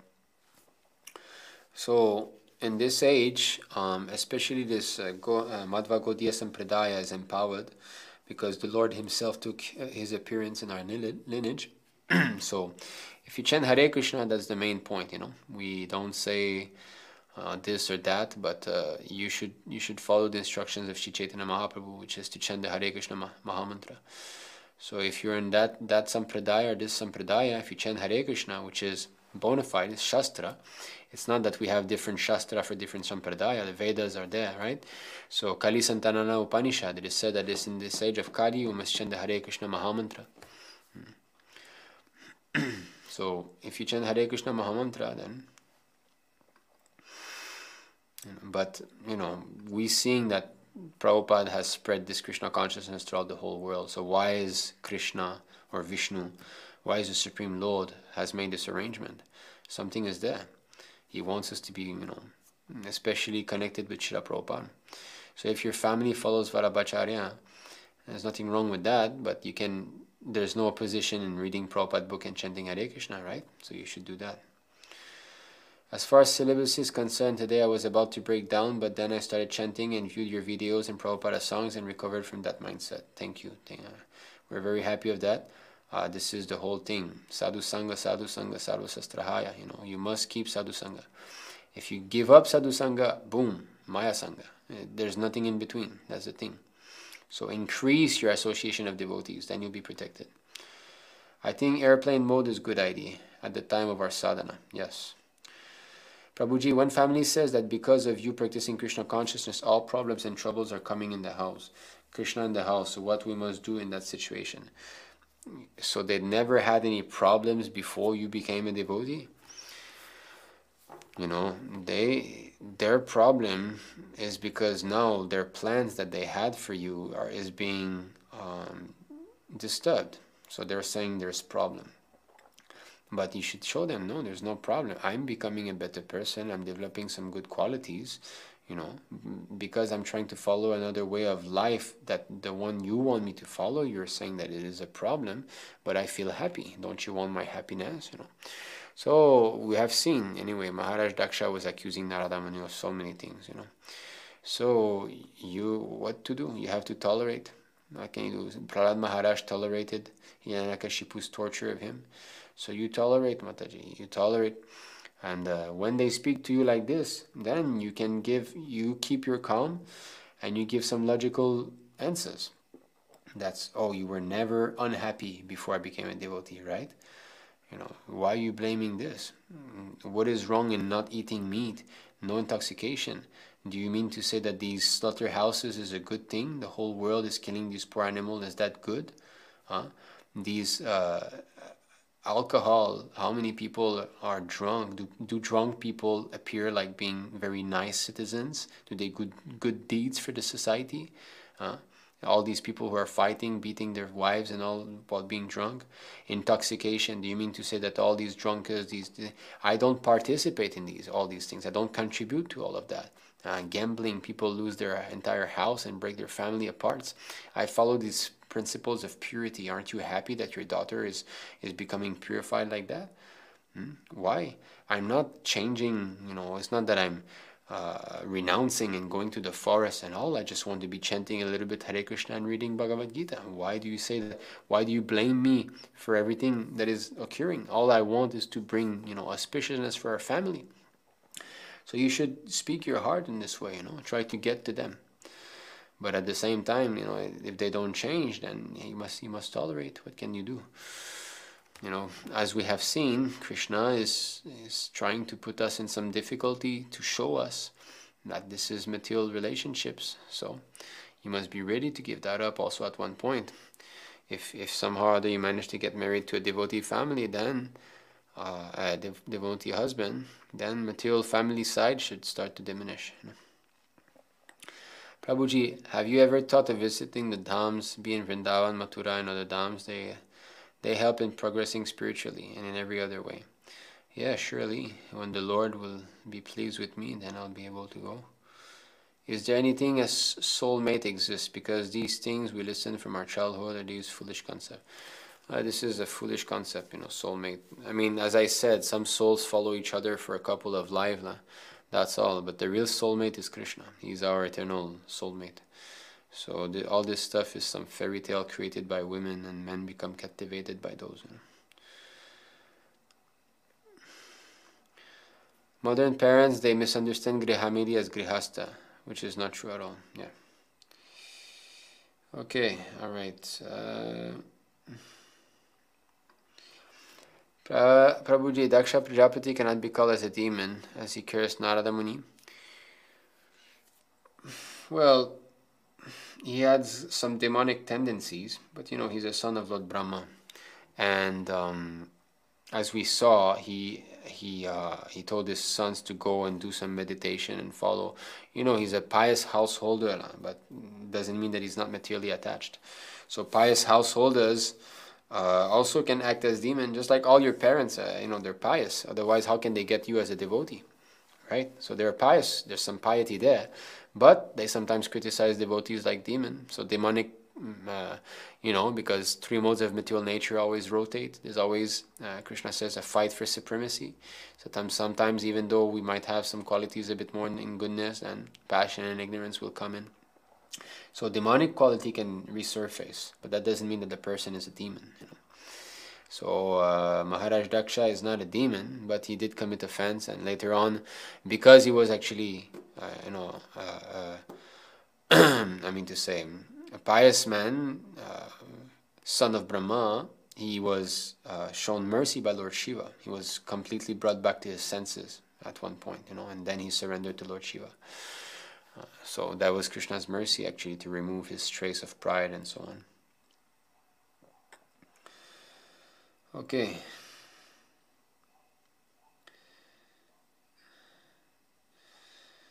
Best thing is to give them a friend, a book, you know. How would you suggest preaching to these Karmī friends? I live in a society where Chinese people are the majority of the community. Preaching means distributing Prabhupada books. Our five minutes of preaching won't do much. So you give them a book. That's the best thing, okay? Give them some prasadam also if you can. Okay, I think... we've done a lot, you know. I don't know if we've covered all angles, probably not, but we've tried our best. So we've reaching the 3 hours threshold. So thank you very much. I hope that you found this this class, I mean to say, beneficial. And if you think so, you can share it also with others. We're sorry that we're giving such long classes. I know some people don't like too long classes, but anyway, you know, we're speaking as long as it needs to be spoken. So thank you very much. Thank you for your association. Thank you for coming, and thank you for giving me a chance to speak.